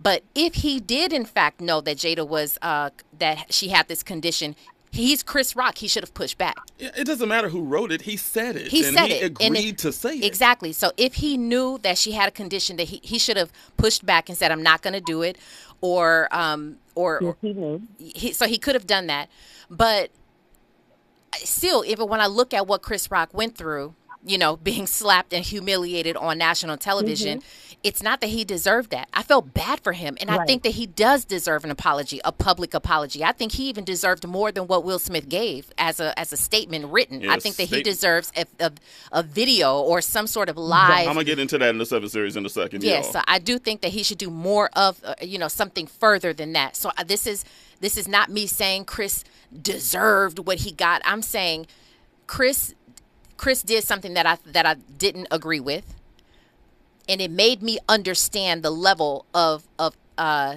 deep deep anger deep frustration that Will expressed. It made me understand that. And then furthermore, furthermore, when when the camp the next time we saw Jada and she and we Uh-huh. saw her uh, and Will getting that uh, that award, I saw something in Jada I don't think I've ever seen. What is that? And it was a look of my my knight in shining armor.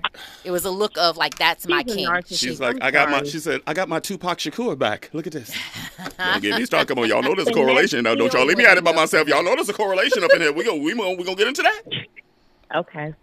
I'm just I'm just, I'm just saying. You know, I mean, Will Smith said himself that he was he was uh uh really jealous of her relationship with Tupac the entire time. He said that himself. So I don't know. So what are you saying that he did that so that he, he could be looked at as a Tupac? We'll get into that in the seventh series. Venti, uh, anything else before I let you go? Thank you so much, Venti. We appreciate you for uh for calling and and and oh, again, I love you guys. we love you I too. think- And oh, I, uh huh. What you gonna say? I was just gonna say, um, even the even the uh the, the opposing side of things, I appreciate that even. And this is just a conversation of right of our opinions. It doesn't mean anything. And I told myself be- before I came in today, just as a quick note, that I wasn't. I'm not attached to this. Okay, I have an opinion about it, but I'm Yeah. not attached to this. This is not for. You're not gonna is- die on the hill for this whole thing. I'm, I'm not, and I'm not, and I'm not going to get upset about this or anything. This is just a, an expression of opinions, and it's okay to disagree. And we can agree to disagree. For sure. I'm with for black sure. people, and we ain't got to go slap them on stage when we disagree either, huh? What a And don't coinky get dink. mad. Have that same intensity when they take your award away, because just like they took it from Sure. Vanessa Williams for behavior, they need to take his away. They probably will. And we saw why they took Vanessa Williams' award away, and I saw it fifty thousand times. By the way, I'll talk to you later. Quick. Good night, guys. Thank you. Good night. Abid, I see you. Don't you go nowhere. You 1 800 920 1580. 1 800 920 1580. Talk of Will Smith and Chris Rock inside the Danny Morrison Show, KBLA Talk 1580. We've got a lot to talk about. From Bakersfield to Los Angeles. From middays to nighttime. Like George and Weezy, Danny Morrison is moving on up at KBLA Talk 1580.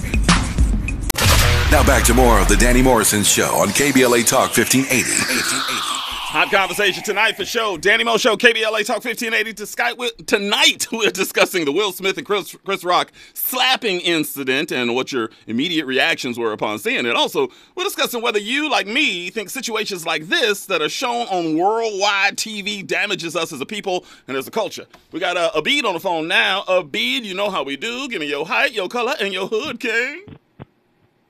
Height five ten, color chocolate, milk chocolate. The hood southeast. Southeast, check it in. Yeah, yeah.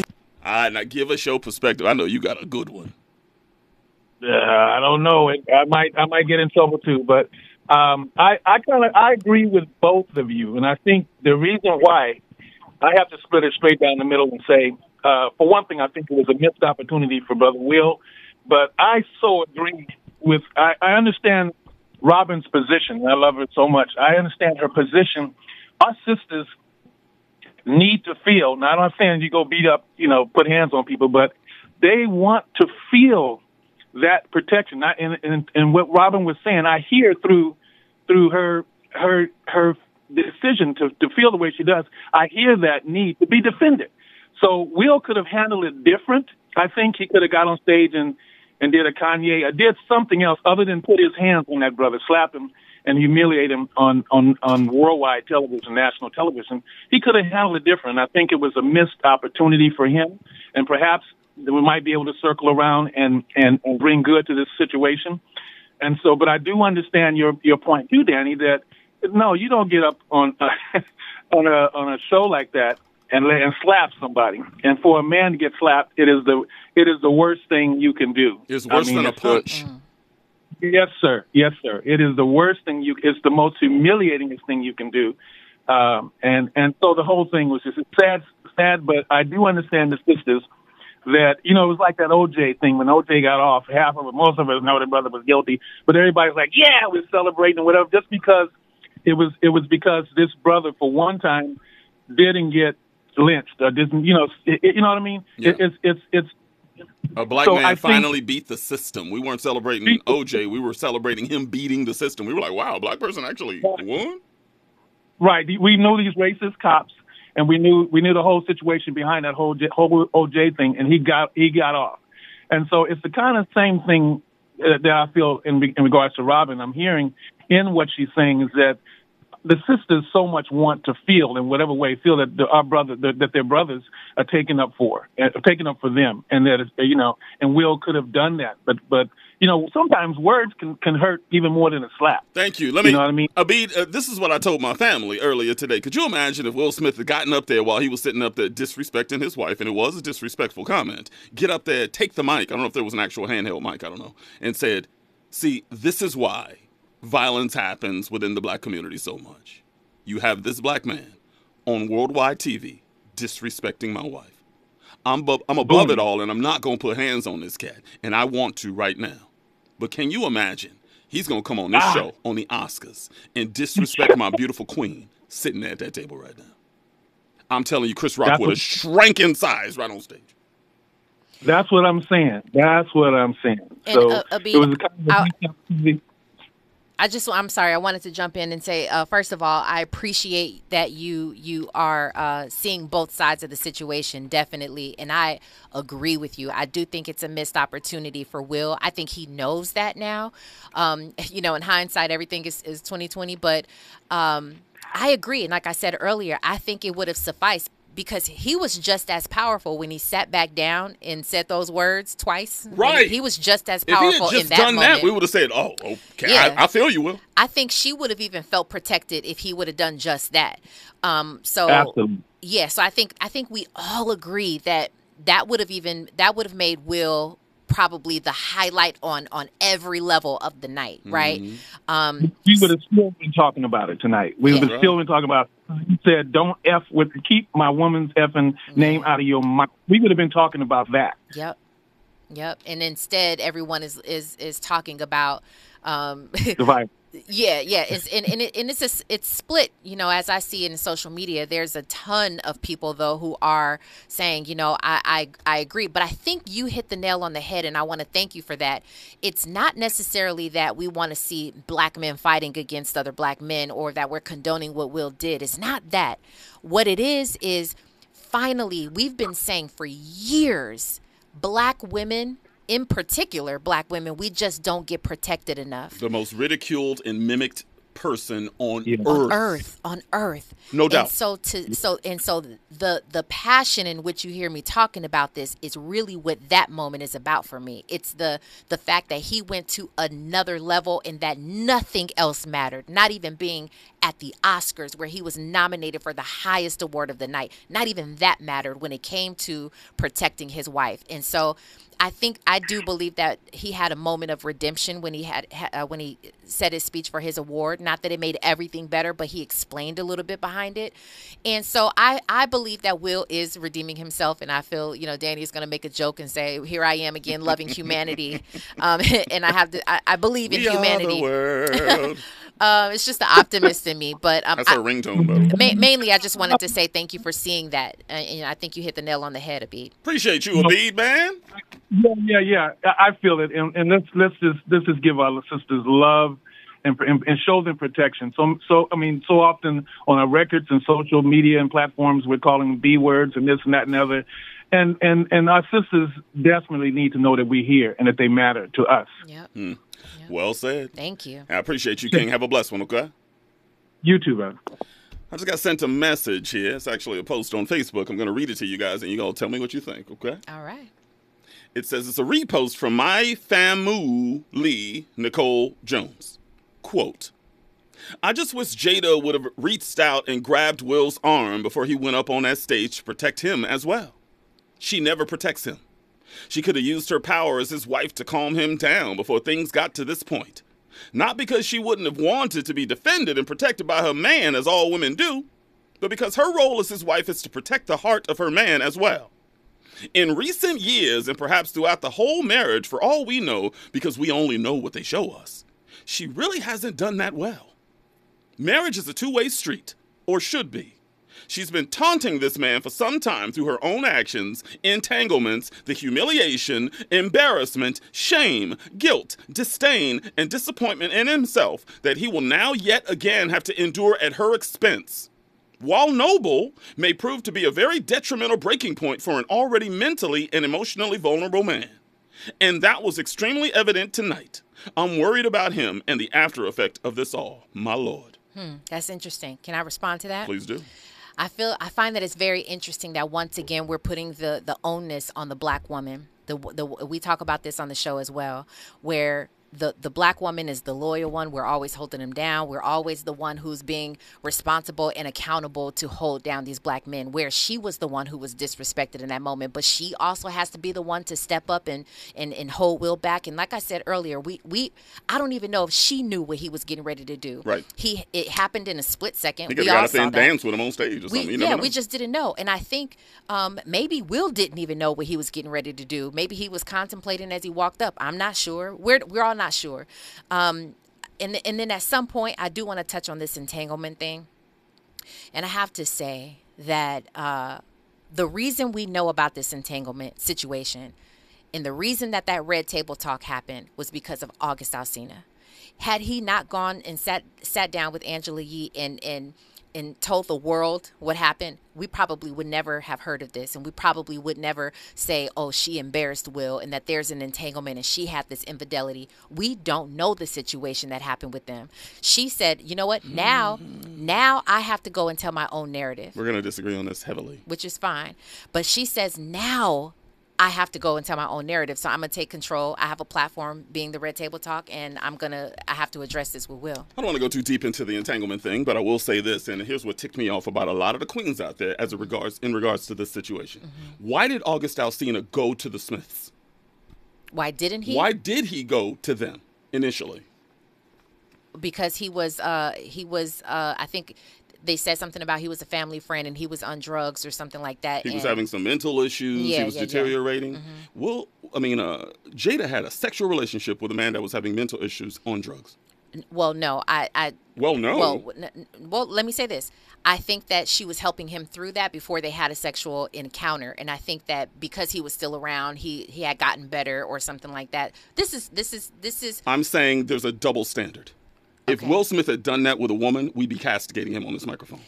And, and Jada got a break on that, and I think that's foul. nope, nope, nope, nope, nope, nope, nope, nope, nope, nope, nope. I'm telling you what's public versus what is private. Who that the mean was- world doesn't no you guys see the world the world is not privy to all the information will smith said this You there- just said August Alsina gave us the information. No, but what I'm saying, you're because you're saying had Will Smith done this, you don't know if Will Smith has done this or not. Maybe just not on a public platform, but you don't know the you. With he- someone mentally incapable.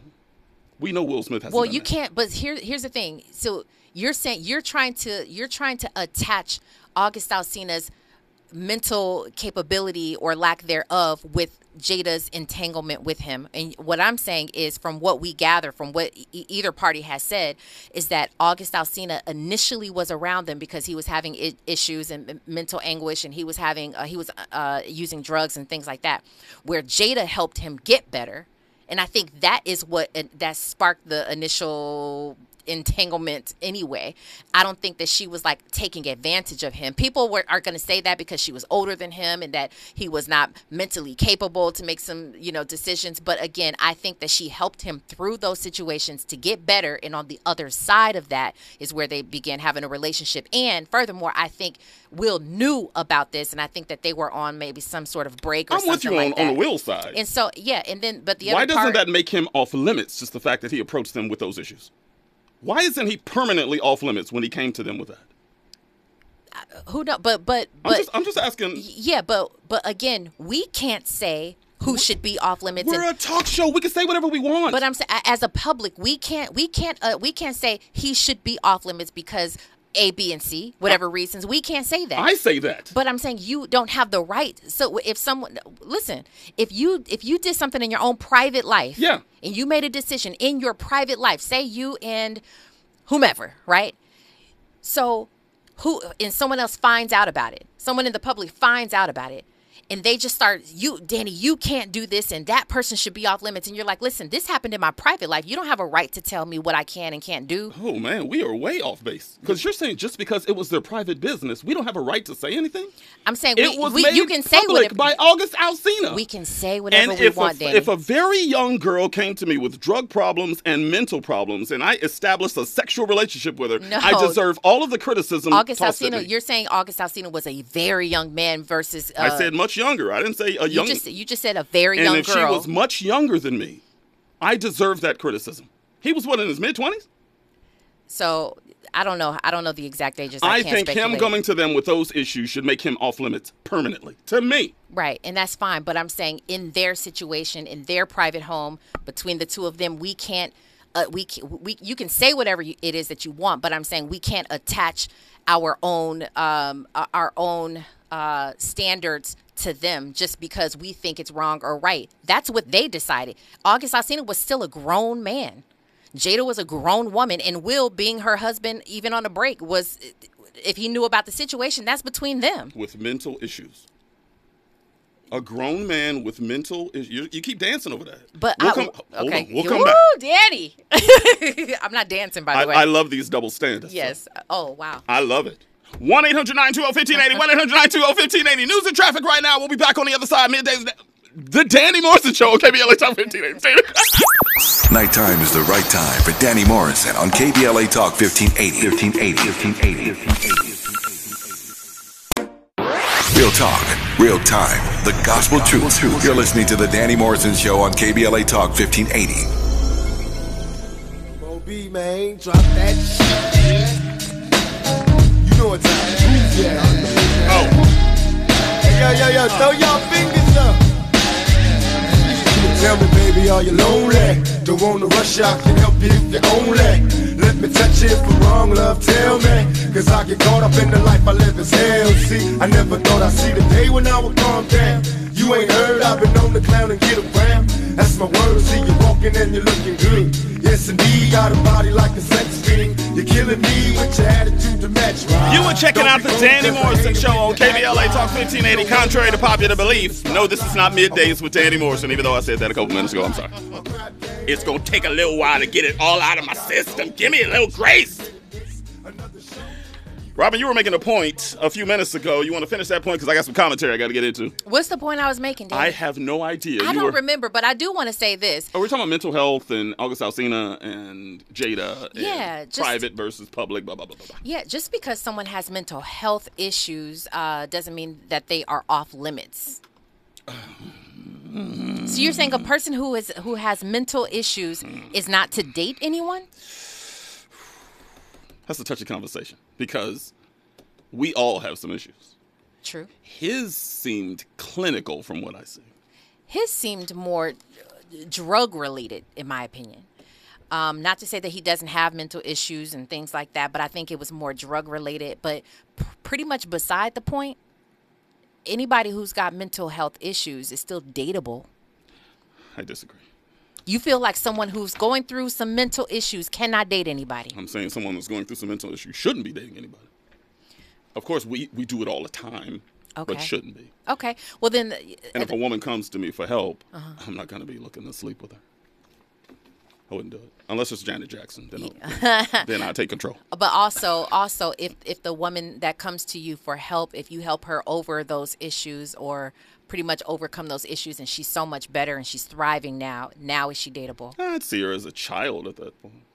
It's like one of my kids. Like for real, I'd Okay, say this well, one of my kids. That That's fair. That's fair. And I want I want everybody to know we we are uh, Danny and I we're laughing off off air. We are. We, yeah, I'm just saying. Is is Yeah, we, but we I'm sure pretty have, sure like, oh, they fighting. It's like, no, we're not fighting. Yeah, no, we're not debating. at all. Not at all. And it's Yeah, all love totally every single time. Yeah. All right, check this out, y'all. Tonight we're discussing the Will Smith and Chris Rock slapping incident and what your immediate reactions were upon seeing it. Also, we're discussing whether you, like me, think situations like this that are shown on worldwide TV damages us as a people and as a culture. Now, listen. Uh, social media has been a firestorm over the last 24 hours, and it seems like the black community is split right down the middle on this entire debacle. I was speaking to a female friend earlier today, and she gave me such a poignant quote that I told her that I just had to bring it to the broadcast. And it kind of reminded me of Robin. I was like, Am I turning into Robin? Sounds like it. she said, quote, I'm paraphrasing, of course. She said, Danny, you always try to look on the bright side of black people. But you need to understand that we are a damaged and traumatized people. We all have so much crap going on in our lives that we find happiness in seeing old uh, other black people struggle the same way that we do every single day. Especially the rich and famous ones. We love to build them up just so we can tear them down. And I go, yeah, yeah, that's about right. It, but I rebuke those remarks, though. Mm. I won't buy into it. I won't settle. I won't allow the devil to try to make us into a cursed people. I got a little cutty. He told me a few months ago that he thinks black people are cursed because things always seem, bad things always seem to happen to us. And this line of thinking needs to stop. Even if you may believe it yourselves, that's just white supremacy entering into your mind every single time you think it. Convincing us to never value ourselves goes all the way back to slavery. Y'all know that, right? Colorism, pitting our ancestors against one another for sport. And even in 2022, the way we straighten our hair and lighten our skin and otherwise only proves that their methodology is effective. That's why it infuriates me that when I see black people cheering on other black people receiving pain, makes no sense. No people in the history of this country have endured as much pain as the black man. No people. And after all we've been through centuries of slavery, black codes, black Wall Street, Jim Crow laws, Tuskegee experiments, systemic and institutional racism, and more we got the nerve, the gall, the audacity to cheer on a black man inflicting pain upon another black man. Much to the world's delight. Why? Because you say he was defending his queen. Newsflash. Just a few weeks ago, Jada was on Instagram, like I said earlier, telling the world how much he loved her bald head. But if anyone makes a simple joke about it, they deserve to have violence committed against them? That's nonsense. What if Chris Rock got a concussion from that slap? What What are you laughing at, Hanta? You saying that's not possible? You saying a slap ain't possible? Uh, Definitely not possible. you saying that's not possible? Not possible. You can get a concussion from landing on your head. You you can get it from a slap too. Mm, I don't know. Okay, Maybe- maybe not. How about a brain aneurysm? Can you get one from a slap? That's a little bit too extreme. Oh, wait, come on, man. It's possible. it's possible. Anything is possible. I'm with you on that. What about a blood clot on the brain? Is that is that no? mm-mm. Nah, too much, too much. Okay. What if he just received irreparable damage of some sort? What about his eye? What if his eyeball was knocked out of socket? That's mm. possible, right? No, I don't know. No, I don't mm, know. I don't even think the slap connected well enough for People that are type saying of it. damage. It's a very to awkward hit slash. We we thought he pun- he was it was a punch, but then it was an open handed slap, and it was the way he did it. It was a little awkward. So yeah, I agree with Andy. I don't know if it connected, th- but but listen, the way it sounded though It- sounded it like it connected. Yeah, it yeah. reverberated. Yeah, it There's did. people saying there's people questioning Will Smith's manhood because he slapped him instead of punched him too. I say, No, that's almost more disrespectful, in my opinion. Totally a slap agree. is a disrespectful thing. And I want you to keep that your, that same energy when your black son's girlfriend is ridiculed at school and he gets in a fist fight for it. Keep that same energy for defending his queen and his life is in danger. Oh wait, that ain't the same thing, no. Right? That's your child, huh? But see, that's the problem. Until we see all black people as being part of our huge family, nothing will change. Nothing. But I do have a seven series tonight. Andy, can we get into it? Drop that seven series. Let's go. One topic, seven answers. Seven answers. It's time for the seven series on KBLA Talk 1580. We've got a lot to talk about.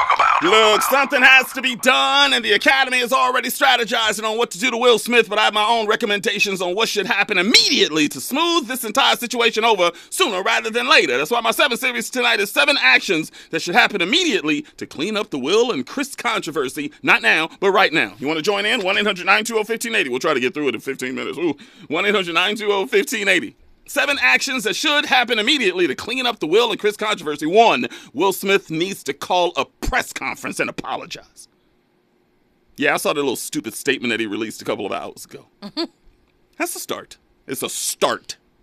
And no, not some informal Instagram live post, a real press conference. with members of the Academy there. A full throated apology stating that he was 100% wrong for what he did. Will Sing the Light will be the first domino that needs to fall for healing.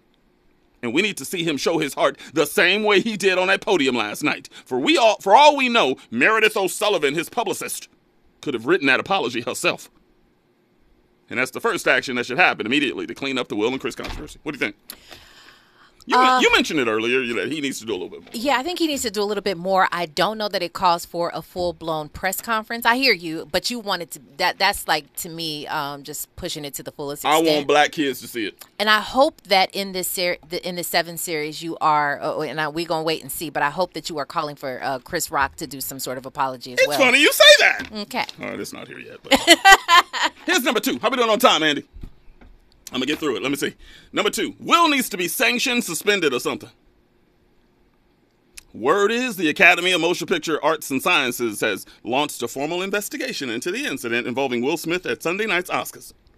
Why do you think Will rushed out that statement? In two statements released today, the AMPAA states, quote, the Academy condemns the actions of Mr. Smith at last night's show. We have officially started a formal review around the incident and will explore further action and consequences in accordance with our bylaws, standards, and conduct in California law. End quote. It also shared organizational rules that show it has the power to revoke an award after the fact. Yeah, Will Smith might get his award taken away, and I wouldn't be mad at that. I want precedent set. I want to make sure the young kings and queens operate with decorum when on the big stage. I love me some Will, but Will screwed up. Let his mistake be the marker for future generations on how not to handle a situation. That's the second action that should happen immediately to clean up the Will and Chris controversy. Ma'am? Uh, well, you said that. Uh, why do you think Will put out that statement so so fast? As, as, Because he sees as the wheels turning. I, I don't think that, that that could be. I'm saying that could be a factor. I don't think that was the only factor. I think that Will Smith is cognizant enough of his life, uh, in his life, and Mm-hmm. he's aware enough of his, of his of hi- himself, you know, to um, understand what he did. But not aware to not jump on stage and slap somebody. No, no, no. I, I know you're gonna press that, Danny. I know you're gonna press that issue, He's aware of type of person he is, but he's not aware that he shouldn't get on stage and slap Chris Rock. Come no. uh, When is this? No. See, I, I what I don't agree with is the fact that um, he's not being extended any kind of grace as a human being. Because how, when was the last time you did something that was so foul and you were like, you know what, I messed up, I Today. screwed up. But I'm saying, so we should extend grace, right? We should extend grace. Like, yeah, we all agree he should not have done it that way. Um, for a lot of other people, he they do understand. But all I'm saying is that I think that he he even got up there uh, and and was crying about the situation. I think that he understood the um, the magnitude of his actions, and I think that's why, like I said, in hindsight, everything is 2020. I think he understood it. That Without apologizing to Chris Rock and everybody else. what I'm saying that he did. That was he in did the not apologize to Chris Rock in that speech. no. I'm saying uh, the the statement that he put out today. Oh, no, he was very gracious in it. Did he write it, though? I don't know. Yeah, he did. 1 800 920 1587 series, Danny Mo Show, KBLA Stadium. From Bakersfield to Los Angeles. From middays to nighttime. Like George and Weezy, Danny Morrison is moving on up at KBLA Talk 1580. You are inside a fiery show tonight. We're talking about Will Smith and Chris Rock, the entire controversy. Danny Morrison Show, KBLA Talk 1580. You're also inside the 7 series right now. Seven actions that should happen immediately to clean up the Will and Chris controversy. Number one is Will Smith needs to call a press conference and apologize. Two, Will needs to be sanctioned, suspended, or something, in my opinion. Here's number three. And this is what the Queen was talking about a second ago. Chris Rock needs to make an official statement. On his own time, Chris needs to acknowledge that his thought process on the joke made on Jada was wrong. Was he aware of her condition? Maybe. Should it matter? Maybe not. That being said, it will go a long way in healing the wounds involved if Chris if Chris came out and admits that he was or wasn't aware of Jada's alopecia condition. If he feels an apology is in order, he should do it. Even though I don't think he needs to give one, that's on Chris, and that's the third action that should happen immediately to clean up the Will and Chris controversy. Queen, what do you think? Huh? So you don't think that he needs to give uh, an apology, or uh, I think it's optional for him. I don't. I don't agree with that. I do not agree with that. I think that he should. He should definitely give an apology. What if he didn't know she had alopecia? Um, I think he then he should he should still apologize. You can still hurt someone's feelings even if you didn't know. Okay. So I think that it's fair to say that he could even apologize for just the fact that he he uh, offended or hurt her, and, and apparently they're supposed to be friends offline. Um, and so just even as a friend, I want to extend an apology for publicly humiliating you the way that I did. Gotcha. Seven actions that should happen immediately to clean up the Will and Chris controversy. Here's number four. Jada needs to clear the air. Was she offended or not? Are jokes against her too much or not? Did Will overstep the bounds or not? In my opinion, Jada has been too quiet throughout this entire process. History is littered with black male bodies getting into altercations with other black men on behalf of a black woman. Some situations call for a woman to be defended, but some are also too small in nature to warrant violence. Last night was definitely one of the small ones. For a woman that has her own talk show, Jada sure doesn't let the public know what is off limits with her life. We would love to know. Chris Rock deserves it. Shoot, all of media deserves it. And that's the fourth action that should happen immediately to clean up the Will and Chris controversy. What Jada could be doing is waiting for a red table talk moment. Who knows? She By probably way, that was reported just a couple of hours ago. They're going to save it for a red table. talk. Yeah, it, it makes sense that she's going to utilize it to her. I mean, why wouldn't she? It's, right? a, it's a hit show. I you know. it, it's a very smart thing to do because the world will be tuning into that. How we doing? All right, we're doing all right. Number five on the seven actions that should happen immediately to clean up the Will and Chris controversy. Number five is Chris should file a lawsuit against Will. Hear me out. Both of y'all, hear me out with these shaped heads up in here. Yeah, Andy. He shouldn't press charges, but he should write up a lawsuit as a symbol against the act itself. Then he should present it to Will for an undisclosed amount. Then those monies should be allocated to multiple anti-violence nonprofits around Los Angeles. The Game and 50 Cent did the same thing. Remember?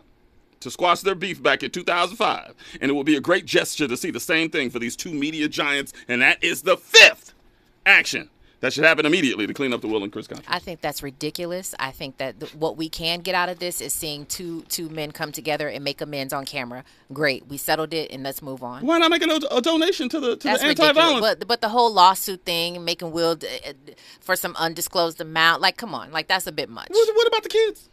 What kids? Get this money to the kids. What kids? The, the, the kids that are struggling in our more impoverished communities. What are you talking about? Come on. The, the, well, th- these guys are already. Andy, stop shaking your head. These parts are these things are already being handled uh, with their different foundations, things that they do, monies that they give. So I don't think this needs to be made even more of a public mockery. And I think that that's exactly what that perpetuates. It's like let's be done with it. Andy is Then- clapping for you right now, by the yeah, way. and Andy, that's good because you know what Or, you- we or can show fly or something. I don't know what doing. what what we can do though what we can do is show that just as easily and just as big as that was it can be over that fast we don't need to but we don't make this a long thing. It could be over just as fast. If you man up say i'm sorry the other person is is mature enough to say i i uh, receive your apology. I too apologize. And just like that two great giants two black men have made a statement that just that quickly it could be over with. In person, not with a statement. sure. That's i agree with that. Okay, we're good. 1 800 920 1580. We finish out the seven series. On the other side, it's the Danny Mo Show. Stay there. Nighttime is the right time for Danny Morrison on KBLA Talk 1580. 1580. 1580.